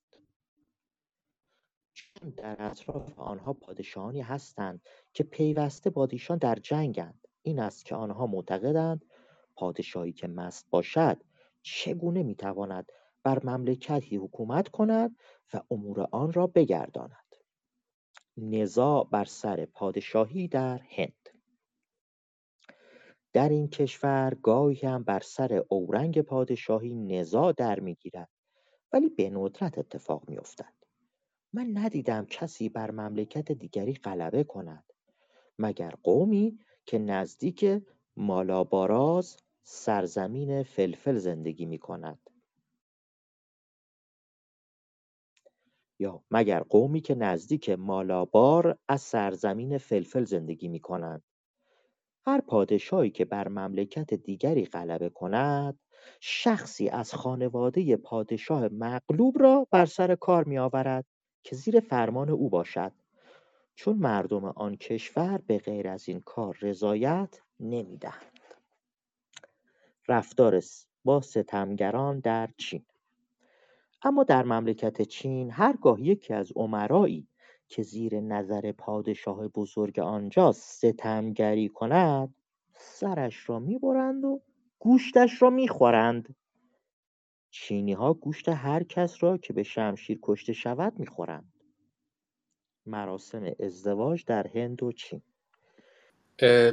جوکی خور بالاتر البته. جوکی که فرمود من فکر کنم هم جوکی های و مرتازان هند. ما چون ما تو مازنی عین همین رو میگیم. جوکی کسانی هستن همش در سفرن. به لاتین یا انگلیسی میشه جیپسی. دقیقا همین همین رده آدم های هستن که این, این جور زندگی می‌کنن. توی فردوسی هم به نظرم جاهای اشاره شده که کسانی رو از هند آوردن که شعر میخوندند و و الان شما بگو آرز جان و ناظره عزیز که شعر میخوندن و سرود مینواختن و و اینا از هند اومدن و جوکیان اصولا از هند درست شدن. ما هم تو مازنی اتفاق میگیم جوکی که همون جیپسیه توی زبان لاتین. اینا همون لولیان هستند که حتی در دربار ساسانیان هم گویا مثل اینکه حضور داشتند و به طور خاص می‌دونیم که اصولا رقص به بدان, بدان گونه که باید در میان ایرانیان هم شاید همین با, با هند با همدیگه یک سری مشترکاتی دارن به دلیل حضور همین هندیان در ایران. و همین لولیان هستن که میگین اگر میگن جیپسی به دلیل اینه که حالا باز همین داستان برمیگرده به کلیان اروپا که حتی امروزه بسیاری از زبانشناسان معتقدند که ما آثار های فرهنگ هند و اروپایی رو در میان همین کلیان می‌بینیم چرا؟ به دلیل اینکه اینها در واقع از هند جابجا شدن و امروزه در در اروپا به خصوص اروپای شرقی حضور دارند و خب داستان خیلی پیچیده است. بهتره اینجا بیشتر از این نشکافمش. در همین حد بکنم کافی باشه. سپاسگزارم. ممنونم. باز می‌خوام هم رزی جان بفهمید اختیار دارید. بزرگوارید. مراسم ازدواج در هند و چین مردم هند و چین هرگاه بخواهند ازدواج کنند به یکدیگر تبریک می‌گویند و هدیه می‌دهند و سپس خبر عروسی را با صدای سنجها و تبلها اعلام می کنند و هدایایشان به اندازه توانایی مالی آنها است. صفحه 59 کیفر زناکاران و دزدان در هند و چین. در تمام سرزمین هند هرگاه مردی با زنی زنا کند و زن به زنا راضی باشد هر دو کشته خواهند شد. و هرگاه مردی زنی را به زنا وادار کند و زن راضی نباشد فقط آن مرد کشته می شود ولی اگر با رضایت زن با او زنا کند هر دو کشته می شود در تمام سرزمین هند و چین کیفر دزد چه کم دزدیده باشد چه زیاد مرگ است. اما در هند هرگاه دزدی یک فلوس یا بیشتر بدزدد چوب درازی برداشته یک طرف آن را تیز می کنند و دزد را بر روی آن می نشانند تا در مرقدش فرو رود و از حلقش برون آید.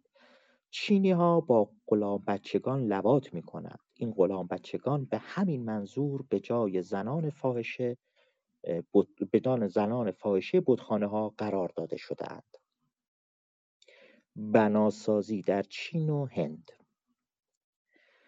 دیوار های چینیان از چوب و های هندیان از سنگ، گچ، آجر و گل می باشد. در چین هم ممکن است بناهایی همچون بناهای هندیان بسازند. چینیان و هندیان از انواع گستردنی فرش استفاده نمی کنند. مردان چینی و هندی هر چقدر که بخواهند زن می‌گیرند خوراک مردم هندوچین غذای هندی ها برنج و غذای چینی ها گندم و برنج است. هندی ها گندم نمی‌خورند و هر دو قوم مردانشان را ختنه نمی کنند صفحه شست در خدمت عزیزان هستیم. سپاسگزارم و ممنون از روخانی بسیار خوب. حسین جان بسیار خوش آمدید. لذت می بردم فقط اومدم بالا. یه موضوعی اشاره بکنم. دو تا بندی که الان محمد رضا خوند. عمیقا من رو به یاد قوانین چنگیز انداخت. تو یاسای ما چند تا بند داریم که خیلی جدی. دو تا از بزرگترین اتفاقات رو کنار همدیگه قرار میده و دو تا از بزرگترین خطاها. یکی دزدیه و یکی زناکار بودنه. جالبه که توی قوانینی که توی الان محمد رضا خوند فرق می‌کرد که زنه بخواد یا نخواد اما تو یاسای چنگیز شخص زناکار هر جوری که باشه باید کشته بشه. و در مورد دزدی هم باز دوباره خیلی شبیه یاسای بود و دزدی توی قوانین چنگیزی حکمش اعدامه و کشته میشه برای اینکه جزو اولین قوانینیه که اونها داشتن. گفتم اینو بگم حالا هند و چین جفتش هم حالا یه مقدار می‌تونه این روی اون تاثیر گذاشته باشه یا بالعکس ولی بر من جالب بود. حالا مدل کشته شدن و اینها هم حتما می‌رسیم دیگه. گوش می‌کنم. مرسی. ممنونم. حسین جان. توی چین که میگم زمانی که من بودم واقعا اعدام به راحتی ویژه برای دولتی ها اتفاق بیفتاد اما توی هند نه اصلا و ابدا به این, سرعتی که تو چین انجام میشه نه نه و طبیعتا از هم دیگه چیز می‌گیرن دیگه. یعنی توی یه منطقه است کاملا درست گفتیم ممنونم. بنوشه جان در خدمت شما هستیم. آین و مذهب ها مذهب چینی ها چینی ها پرستند و در مقابل آن دعا و گاری می کنند کتاب های چینی دارد ریش مردم چین هندیا ریش خود را بلند می‌گذارند و افرادی که ریش آنها بیش را بود. آنها های خود را نمیتراشند اما بیشتر چینی ها ریش ندارند. کوسند و آفرین ها چنین است. هرگاه یک شخص هندی میرد موی سر خود را میتراشد. هندیها هرگاه شخصی را زندانی کنند یا در زیر محبوس نگاه دارند. هفت روز را از او دریغ دارند و فرد ملازمت او میگمانند ما فکر می‌کردم کوسته. ادویه چین چینیان و هندیان علاوه بر کارگزارها قضاتی دارند که در میان آنها قضاوت می‌کنند در تمام سرزمین چین ها و ها زندگی می‌کنند ولی شیر در هند و چین وجود ندارد و راهزنان را در چین و هند می‌کشند. بتان سخنگو در چین و هند. مردم چین و هند تصور می‌کنند که بتها با آنها سخن می‌گویند ولی در حقیقت بندگان بندگان بتها با مردم سخن می‌گویند. ها و هندیا هر حیوانی را که بخواهند بخورند می‌کشند اما سر نمی‌برند بلکه فقط بر سرش میکوبند تا بمیرد.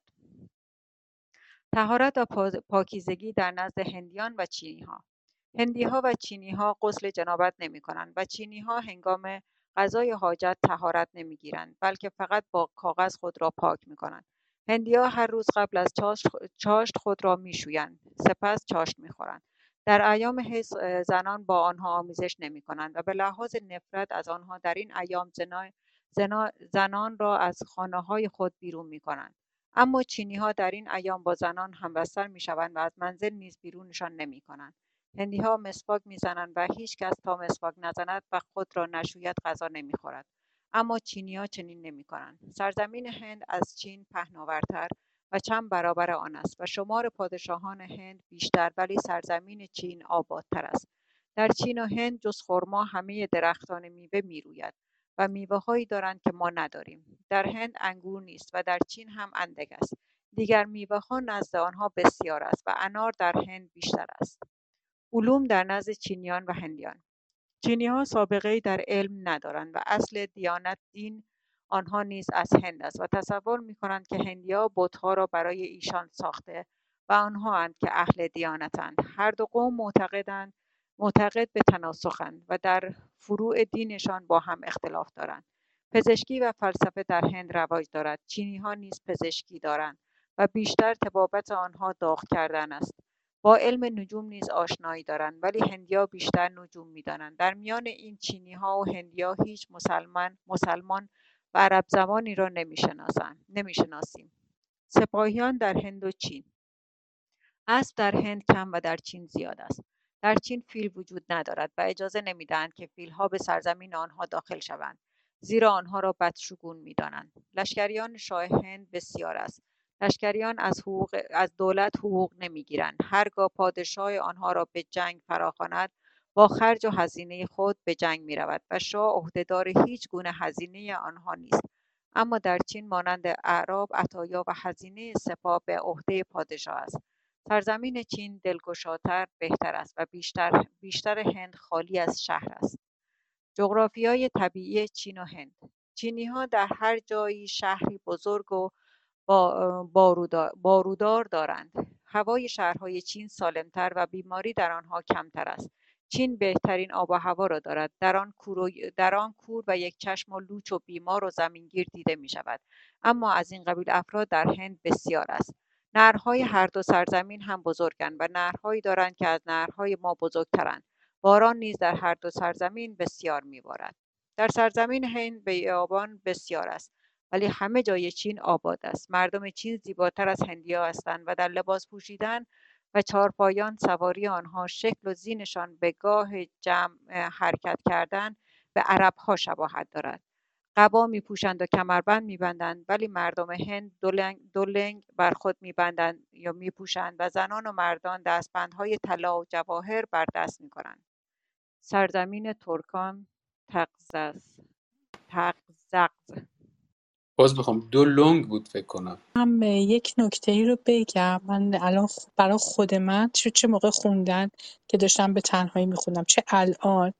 یادآور داستان مردم شناسان اروپایی بود که به سرزمین های دور می‌رفتن و, و می نوشتن من جمله فریزر مثلا یا اون شاخ زرین که هستش کتاب شاخ زرین. این دقیقا دیدگاه مردم شناسی رو داره برای ما میگه. دقیقا داره نکات مردم شناختی رو برای ما تعریف می‌کنه.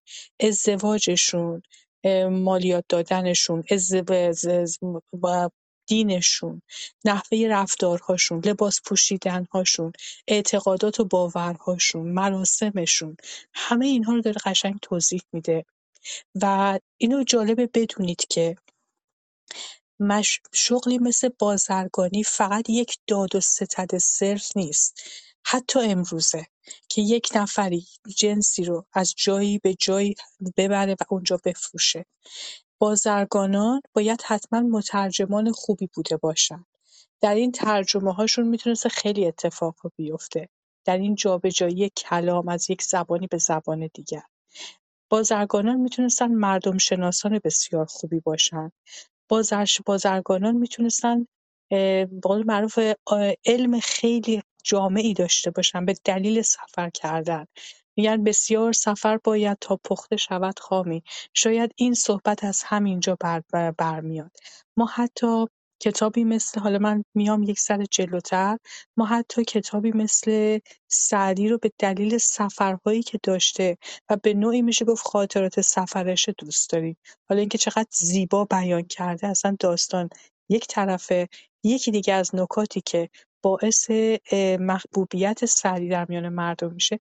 اینه که خاطرات سفرش رو تمام تجربیات سفرش رو واسه ما تعریف می‌کنه. حالا همه بازرگانان شاید اون کلام زیبا رو نداشتن. ولی می‌دونیم که این جابجایی اطلاعات در سراسر دنیا به دست بازرگانان بوده. و باور بکنیم یا نه خوب یا بد ایرانیان در نقش بازرگان میان شرق و غرب دقیقا همین نقش رو ایفا کردن. من خواستم فقط این نکته رو بگم و ممنونم. سپاسگزارم. به کاملا درست بود.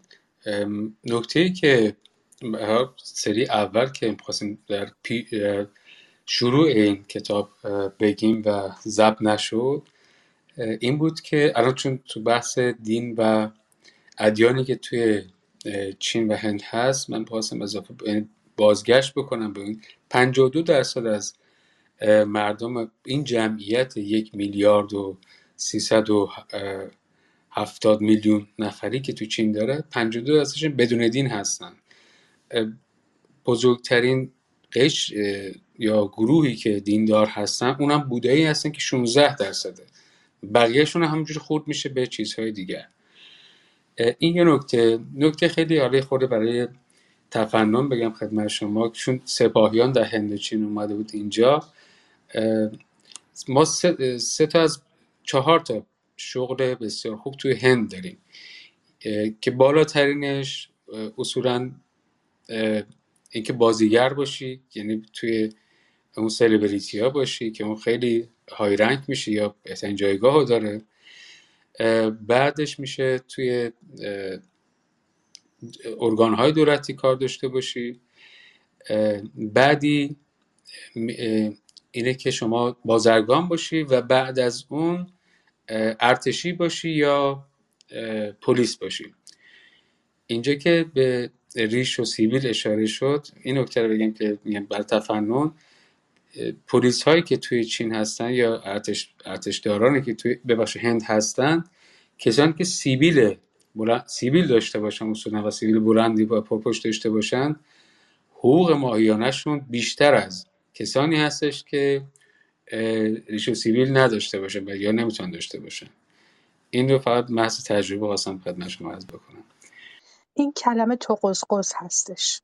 از تقز اقز میاد به ترکی به معنی های نهگانه اینا مجموعه از قبیله های ترکن که معمولا در, در تاریخ نگاری های مسلمانان تا اوایل قرن تا اواخر قرن پنجم با عنوان کلی اویغورها از اونها نام برده میشه.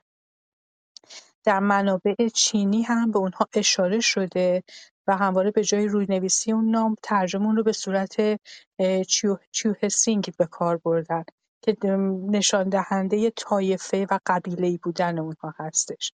و میشه گفتش که اقوام اویغور یا توقزقز توقزقز قومی واحد نبودن. اویغورها خودشون رو ده تا قبیله می‌دونن که یکی از اعضای اصلی اتحادیه قبیله‌ای به شمار می‌رفتن. بخشی از ها رو تشکیل می‌دادن. نام و قبیله ها نام های مختلفی هم داشتن. این اتحادیه قبیله‌ای در جلگه های, جلگه های دریای سیاه سکونت داشتند و سرتاسر اوراسیا پراکنده شده بودند. گزارش های هم مثلا در جامع تواریخ رشید الدین فضل الله آمده که درباره اینها صحبت کرده و به قدمت قدمت این روایات تاریخی معمولا به دوران پیش از امپراتوری اونها برمیگرده زمانی که اویغورها یا اوغوز در ناحیه رود ارخون در مغولستان که بعدها قراقرون پایتخت چنگیزیان در اون ساخته شد زندگی می‌کردند. خب می‌دونیم که فضل الله به دلیل نزدیکی با مغول‌ها با اونها خیلی زندگی کرده و از رسم و رسوم و آدابشون و اسامیشون خیلی وارد هست و میشه به صحبتهایی که درباره اونها کرده اعتماد کرد. بعدها هم اینها قیقورها حکومتی راه میندازن و پایتخت خودشون رو هم تغییر میدن راهی مغولستان هم میشن مدتی و منابع در منبع درآمدشون هم معمولا در میان آنها کالاهایی بوده که از چین جابجا می‌کردن. یعنی ها تاثیر فراوانی در زندگی سیاسی، فرهنگی، مذهبی و اقتصادی اویغورها داشتند و نظام الفبایی اونها رو گرفته بودن یعنی اویغورها از ها گرفته بودن. از جمله چیزهایی که رد و بدل می‌کردن و از چین میبردن به این طرف و اون طرف ابریشم بوده که با با خودشون جابجا می‌کردن. حالا به هر حال من گفتم که اینها رو هم بگم گفتن شاید خالی از لطف نباشه. من فقط چون خودم اشتباه تلفظ کرده بودم خواستم هم تصحیح کنم هم اطلاعاتی رو در مورد اینها بدم. پس یادون باشه اینا قوس هستن یا توقس قوس که به همون قیقل که ما می‌شناسیم معروفن ممنونم. خیلی عالی بود. و اویغور هم همین گروهی هستن یعنی کامیونیتی هستن که الان حسابی دارن جمع جورشون می‌کنن تو چین و مسلمون هستن و آره یک آره هم میگن که قصری داره میشه نمی‌دونم به حال این اتفاقات داره میفته حسین جان در خدمت شما هستم. ممنون که من قبل از اینکه متن رو شروع بکنم دوست دارم چند جمله صحبت بکنم.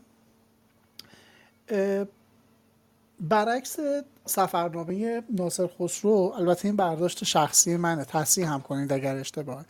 برعکس سفرنامه ناصر خسرو که خیلی به دقت و با وسواس نوشته شده بود و از دیده و ایده های صد درصدی نمی‌داد. یعنی نمی‌گفت این حتما اینطوره. یه جایی رو میذاش برای اینکه شاید اینطور نباشه. این تو این سفرنامه من جملاتی که صد درصدی هستن زیاد میشنوم. یه موضوعی که من حالا نه تو این سفرنامه تو بعضی از اتاقهای توی کلاب و جاهای مختلف شنیدم خیلی در مورد تاریخ چین ادبیاتش فرهنگش حالا الان توی این متن تو دو تا سه تا پاراگراف بالاتر در مورد علم صحبت شده بود که چینی ها سابقه تو این علم ندارن. تازه اینکه چیزی نیست. دیانت اونا هم داره از هند میاد. نمی‌دونم این جملات صد درصدی چرا اینجوری بیان میشه اما دوست دارم بگم که چینی ها به عنوان یکی از قدیمی ترین تمدن ها که حالا جزء تمدن های باستانی هستن مثلا هزار سال قدمت دارن. یعنی مثلا هزار سال قبل از میلاد مسیح ما تاریخ داریم از اونجا. و اینکه یهو به وجود نیومدن. اتفاقا برعکس خیلی از تمدن های مختلفی که ما میگیم که آقا هزار سال پیش بودن اما جزئیات دقیقی از خیلی از بخشهاشون نیست. چینی ها اینطور نیستن. چینی ها تاریخ خیلی قوی رو دارن بخشبندی های مختلفی رو دارن. آدم های مختلفی هم دارن. یعنی حالا نمی‌دونم بد تاریخی یا چه وضعیت تاریخیه ما کنفسیوس رو داریم توی چین به عنوان یک فیلسوف که حالا بنیادهای مختلفی رو به وجود آورده توی اون بخش از سرزمین خودش. دقیقا این 500 سال پیش از میلاد مسیح زندگی می‌کرده یعنی هلوش 2500 600 سال پیش. از اون بر بودا رو هم داریم ما تو هند که دقیقا اونم همین مقدار یعنی تقریبا 2400 500 سال. قبل از میلاد مسیح زندگی می‌کرده. یعنی نمیگم حالا این از رو اون بوده نبوده. الان که ما می‌دونیم بخش مختلفی از دنیا این موضوع رو دارن ادامه میدن. از نظر مذهبی عرض می‌کنم خدمت شما که هندویسم هست حالا دین سنتی خود چینی ها هست تفکرات مختلف توشون هست. ولی اصلا اینطور نیست که ما بیایم بگیم آقا نه چین که اصلا می‌دونی سابقه ای نه تو علم داره نه تو تاریخ داره. از اون بر مثلا دینش هم که از هند آوردن هندیا بودن که گسترش دادن. گروه ها و قومیت های مختلف تو دوره های مختلف زمانی رشد دادن این تمدن و در کنارش زندگی کردن. من پیشنهاد می‌کنم اگر موافق باشین با توجه به اینکه بخش زیادی از این کتابی که به عنوان سفرنامه داریم می‌خونیم فرهنگ و تاریخ هندوچین هستش شاید بتونیم تو انتهای این کتاب که کتاب کوتاهی هم هست یه جلسه در مورد کلیت چین و کلیت هند صحبت بکنیم که حالا هر کدوم اینها عظمت و بزرگی خودشون رو دارن. ولی فکر می‌کنم خالی از لطف نباشه. بخش های مختلفی از این سفرنامه که الان داره خونده میشه یه مقدار جای صحبت کردن داره. حالا میشه مثال هایی آورد. در مورد ادیان هم که من صحبت کردم با توجه به اینکه یک مسئله خیلی پر اهمیتی هست من رفرنسی که دارم از روش دقیقا برای شما متن می‌خونم از تاریخ جامعه ادیان نویسندش هم آقای علی اصغر حکمت. کیارشان اگه راهنمایی بکنی به من دقیقا بگی کدوم صفحه است من ادامه میدم متن چون داشتم این کتاب رو بررسی می‌کردم که چیز اشتباهی نگم. متن رو گم کردم. مرسی. خواهش می‌کنم. من در تایید صحبت شما کاملا موافقم که همچین کاری بکنیم.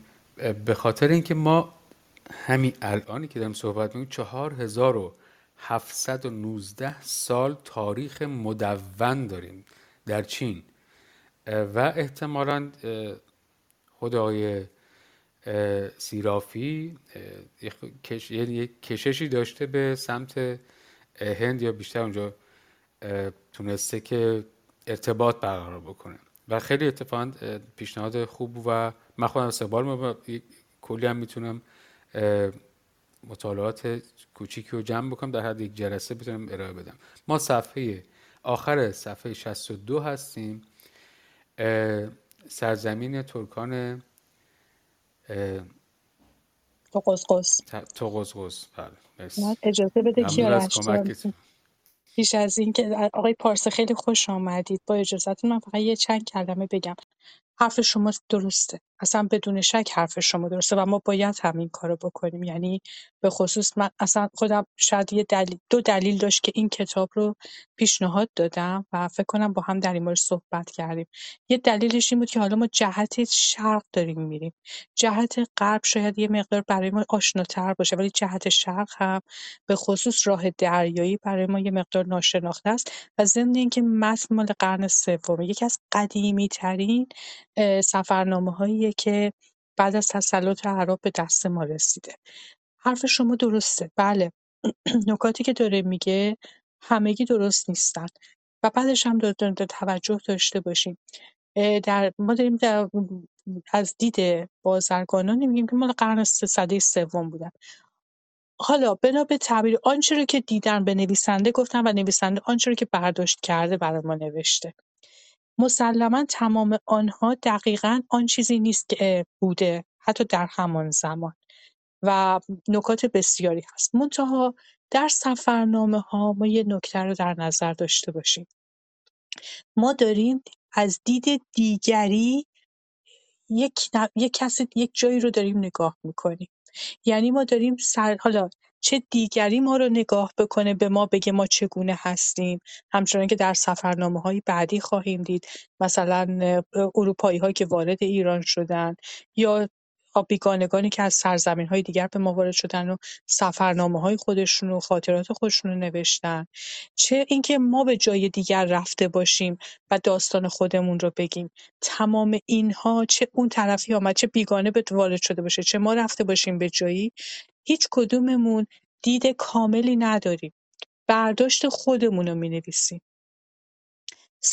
ها فقط برداشت سفرنامه نویسه. حرف شما هم باز درسته. اینها تکذیب حرف شما نیست. آنچه رو که ما می‌بینیم در سفرنامه ناصر خسرو برخواسته از دقت نظر این آدمه و دقیقا چیزی رو که خودش تجربه کرده داره بر ما می‌نویسه. ولی اینجا ما داریم از مثل اینکه به یک ای داریم از زاویه واسطی داریم میشنویم. یک جاهایی گفته من خودم هم دیدم ولی همه رو ندیده. برخی رو شنیده فقط. میگه اون جاهایی که دیده میگه من خودم دیدم که مثلا فلان مرتاز یا جوکی سر پا وایستاده بود بعد 16 سالم که رفتم اونجا وایستاده بود 16 سال اونجا وایستاده بود یا این میانه 16 سال این نشسته بعدم پا دوباره پشت وایستاده. ما نمی‌دونیم.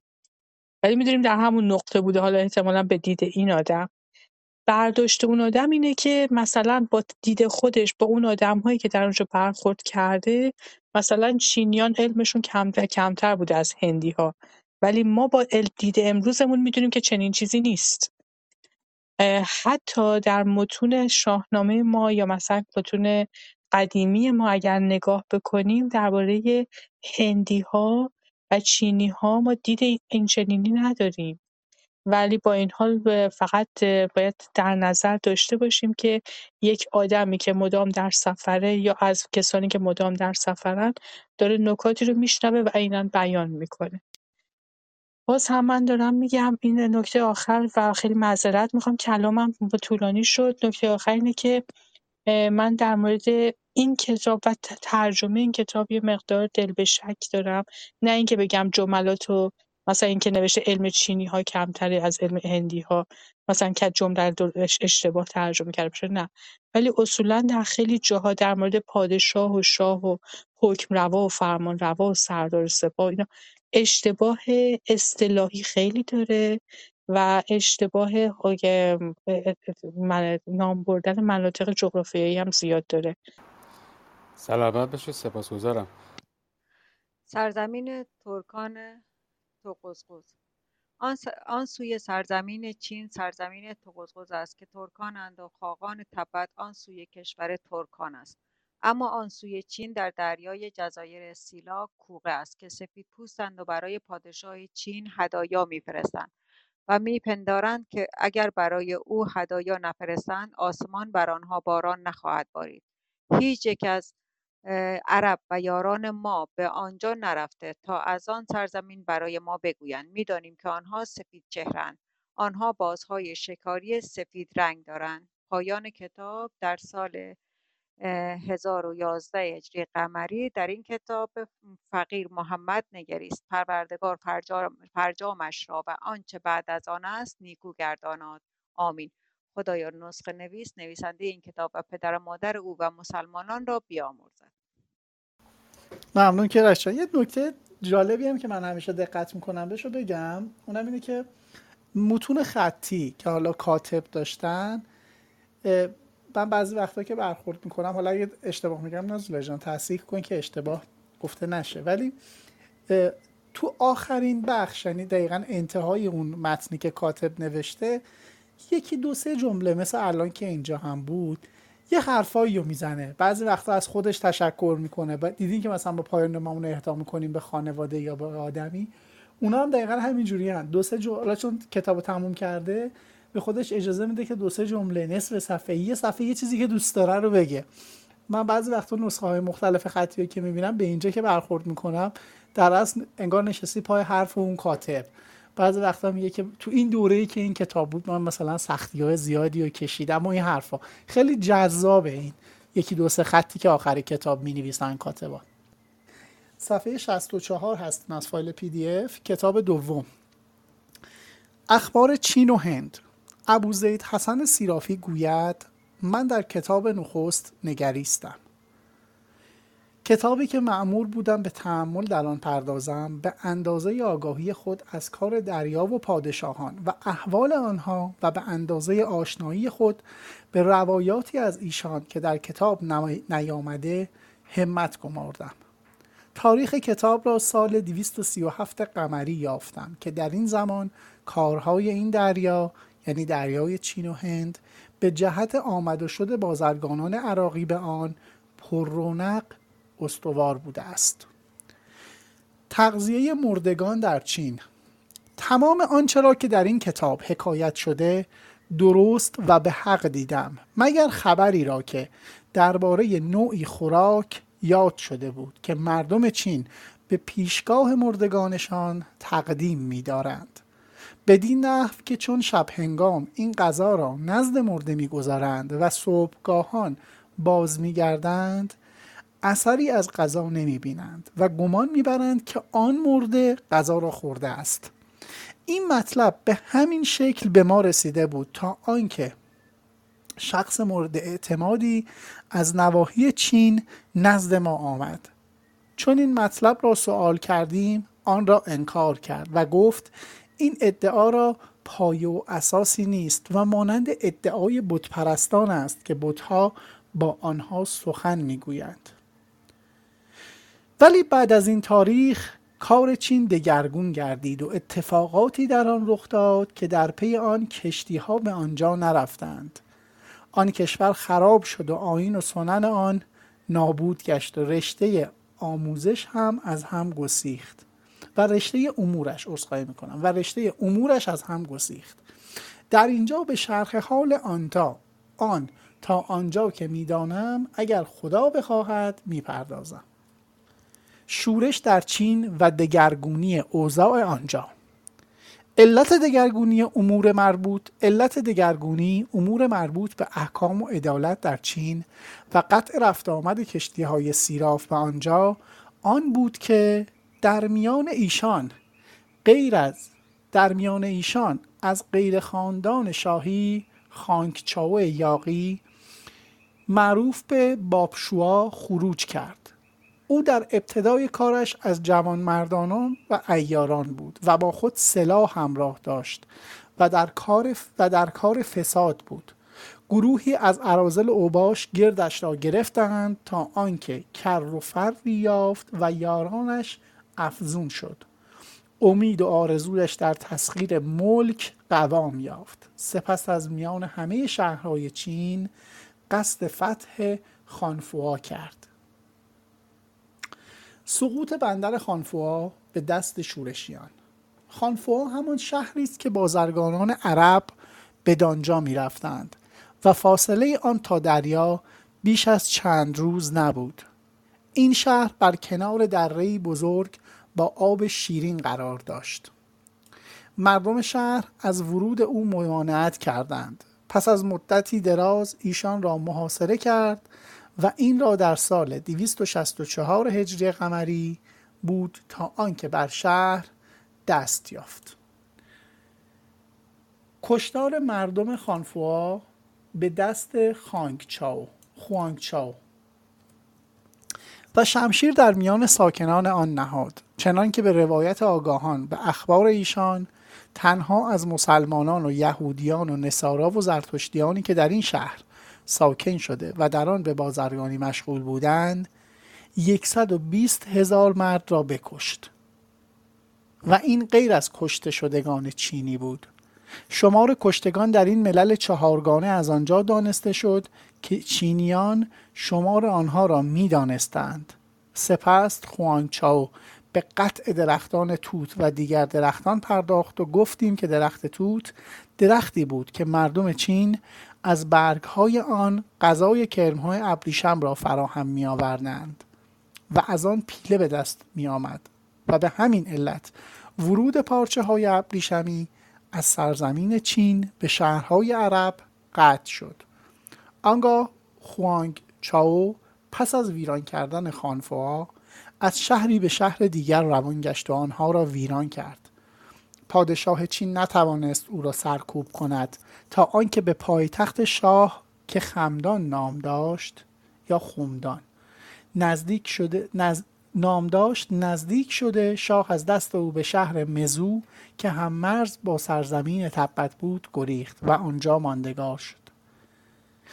روزگار این شورشی بپایید و کارش بالا گرفت و تنها هدف و ارادهش ویرانی شهرها و کشتن مردمانش بود.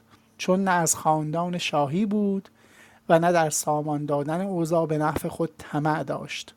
بنابراین فسادی و فساد و تباهی او به اوج خود رسید و امور چین تا به روزگار ما پریشان گردید. کار این شورشی پیوسته همین بود تا آنکه پادشاه چین به پادشاه توقزوز از توقزقز از سرزمین ترکان که میان ایشان روابط همسایگی و خیشاوندی سببی برقرار بود نامه نوشت و فرستادگانی به دربار او فرستاد. و از پادشاه ترکان خواست تا شر خوانچاو را از او کم کنند. ممنون همه. یه نکته برای من خیلی جالب بود. در همون انتهای کتاب نخست نویسه در سال 1011 هجری قمری در این کتاب فقیر, محمد فقیر, فقیر محمد نگریست. پروردگار فرجامش را و آنچه بعد از آن است نکو گرداند. آمین. و بعد میگه که حالا این داستان مثلا سر نسخه نویسه. یعنی نسخه نویس در این سال نوشته. بعد اینجا میایم در کتاب دوم نویسه تاریخ کتاب را سال 237 هجری قمری یافتم. این تفاوت این تاریخ برای من خیلی جالب بودش. یعنی در اینجا در پایان این کتاب نخست اون نویسنده قسمت اول نیست که داره می‌نویسه بلکه ناسخه نسخه نویسی که داره می‌نویسه و این نسخه مربوط به 1011 هجری قمری هستش. قسمت اول. قسمت دوم که طرف می‌خواد اضافه بکنه داره میگه مال 237 هجری قمریه. این داستان برای خود من خیلی جالب بود. ضمن اینکه خب هم درست حرف حرفا همه درست حالا تمام ما درباره کاغذ و درباره باروت و درباره خیلی چیزا صحبت کردیم. ولی ابریشم یکی از ترین محصولاتی بود که تا قرنها فقط در چین ساخته می‌شد یعنی تولید می‌شد پارچش و جالب اینه که بدونید که بعد در حدود قرن هیجدهم و نوزدهم بود که تازه اروپاییان یاد گرفتن که چگونه میشه ابریشم ساخت.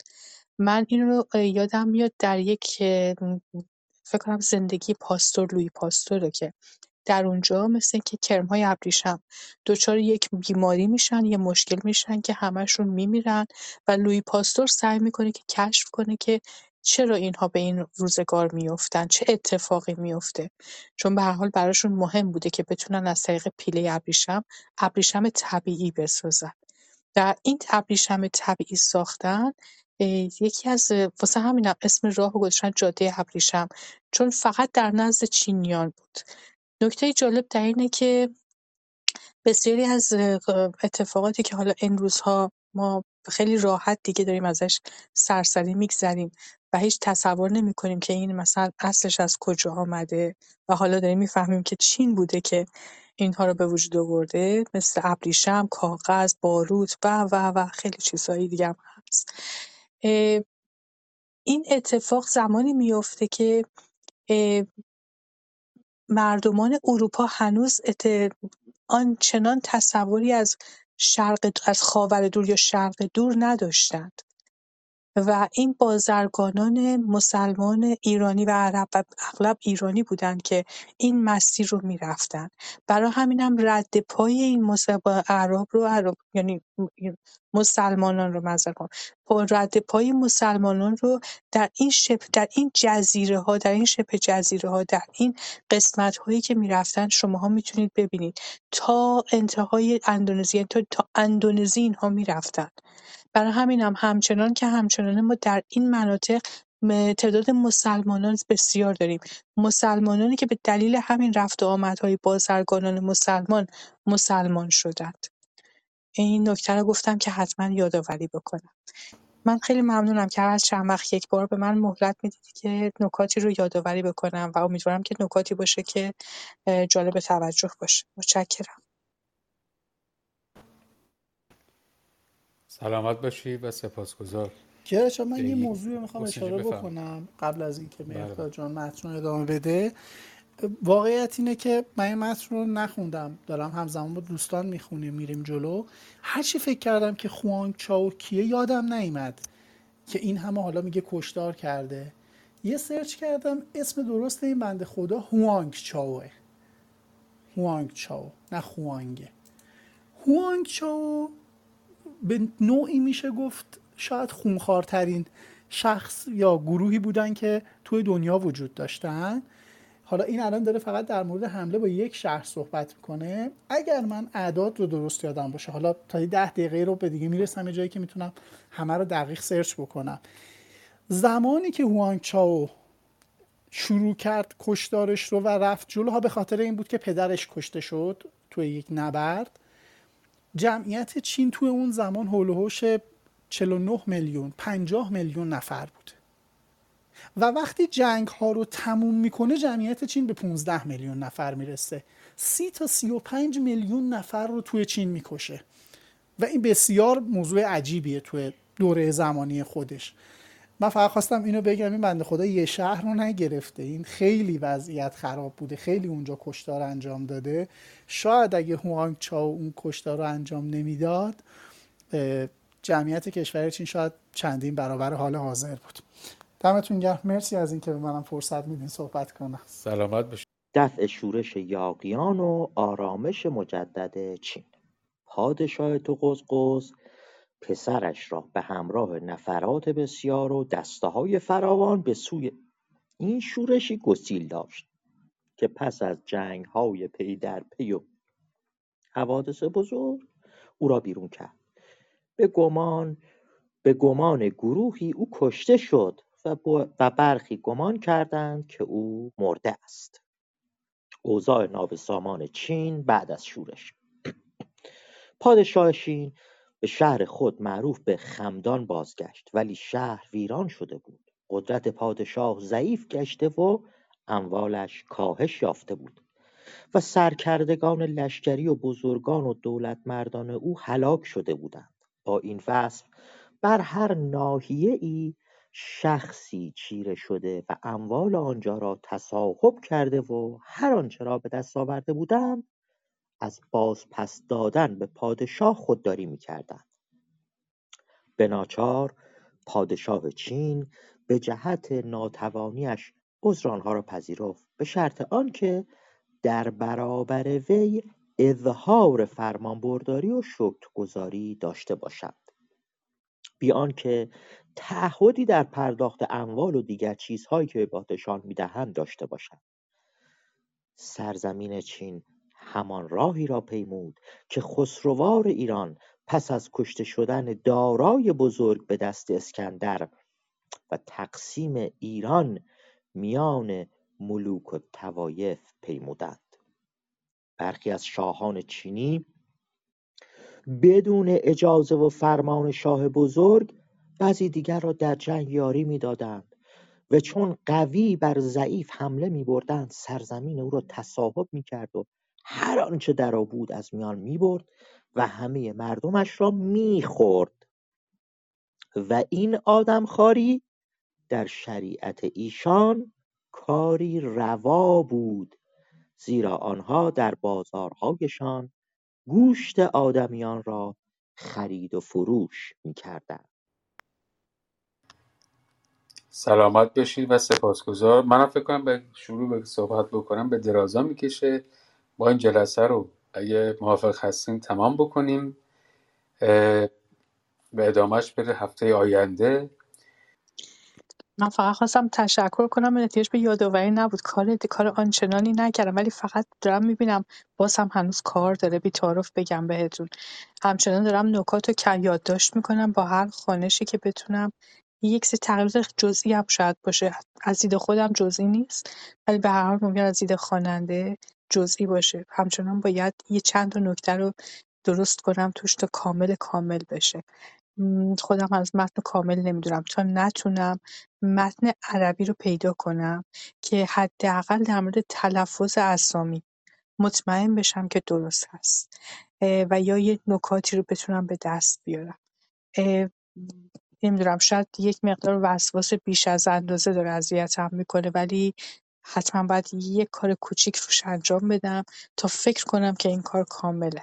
امیدوارم که واقعا تونست بتونم این کارو بکنم.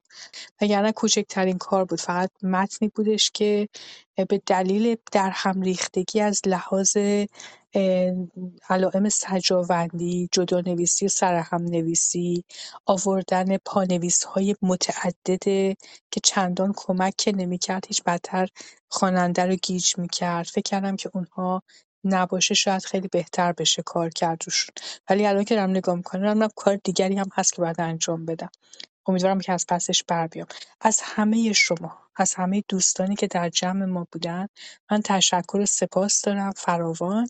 به خاطر چه حضورشون به عنوان شنونده چه حضورشون به عنوان خواننده و یا اینکه اطلاعاتی که در حین خواندن برای ما فراهم آوردن و با ما قسمت کردن. من از همه شما تشکر می‌کنم. کیارش جان از شما هم به همچنین. ممنونم. سلامت باشید بدرود تا هفته بعد. همگی بزرگواران.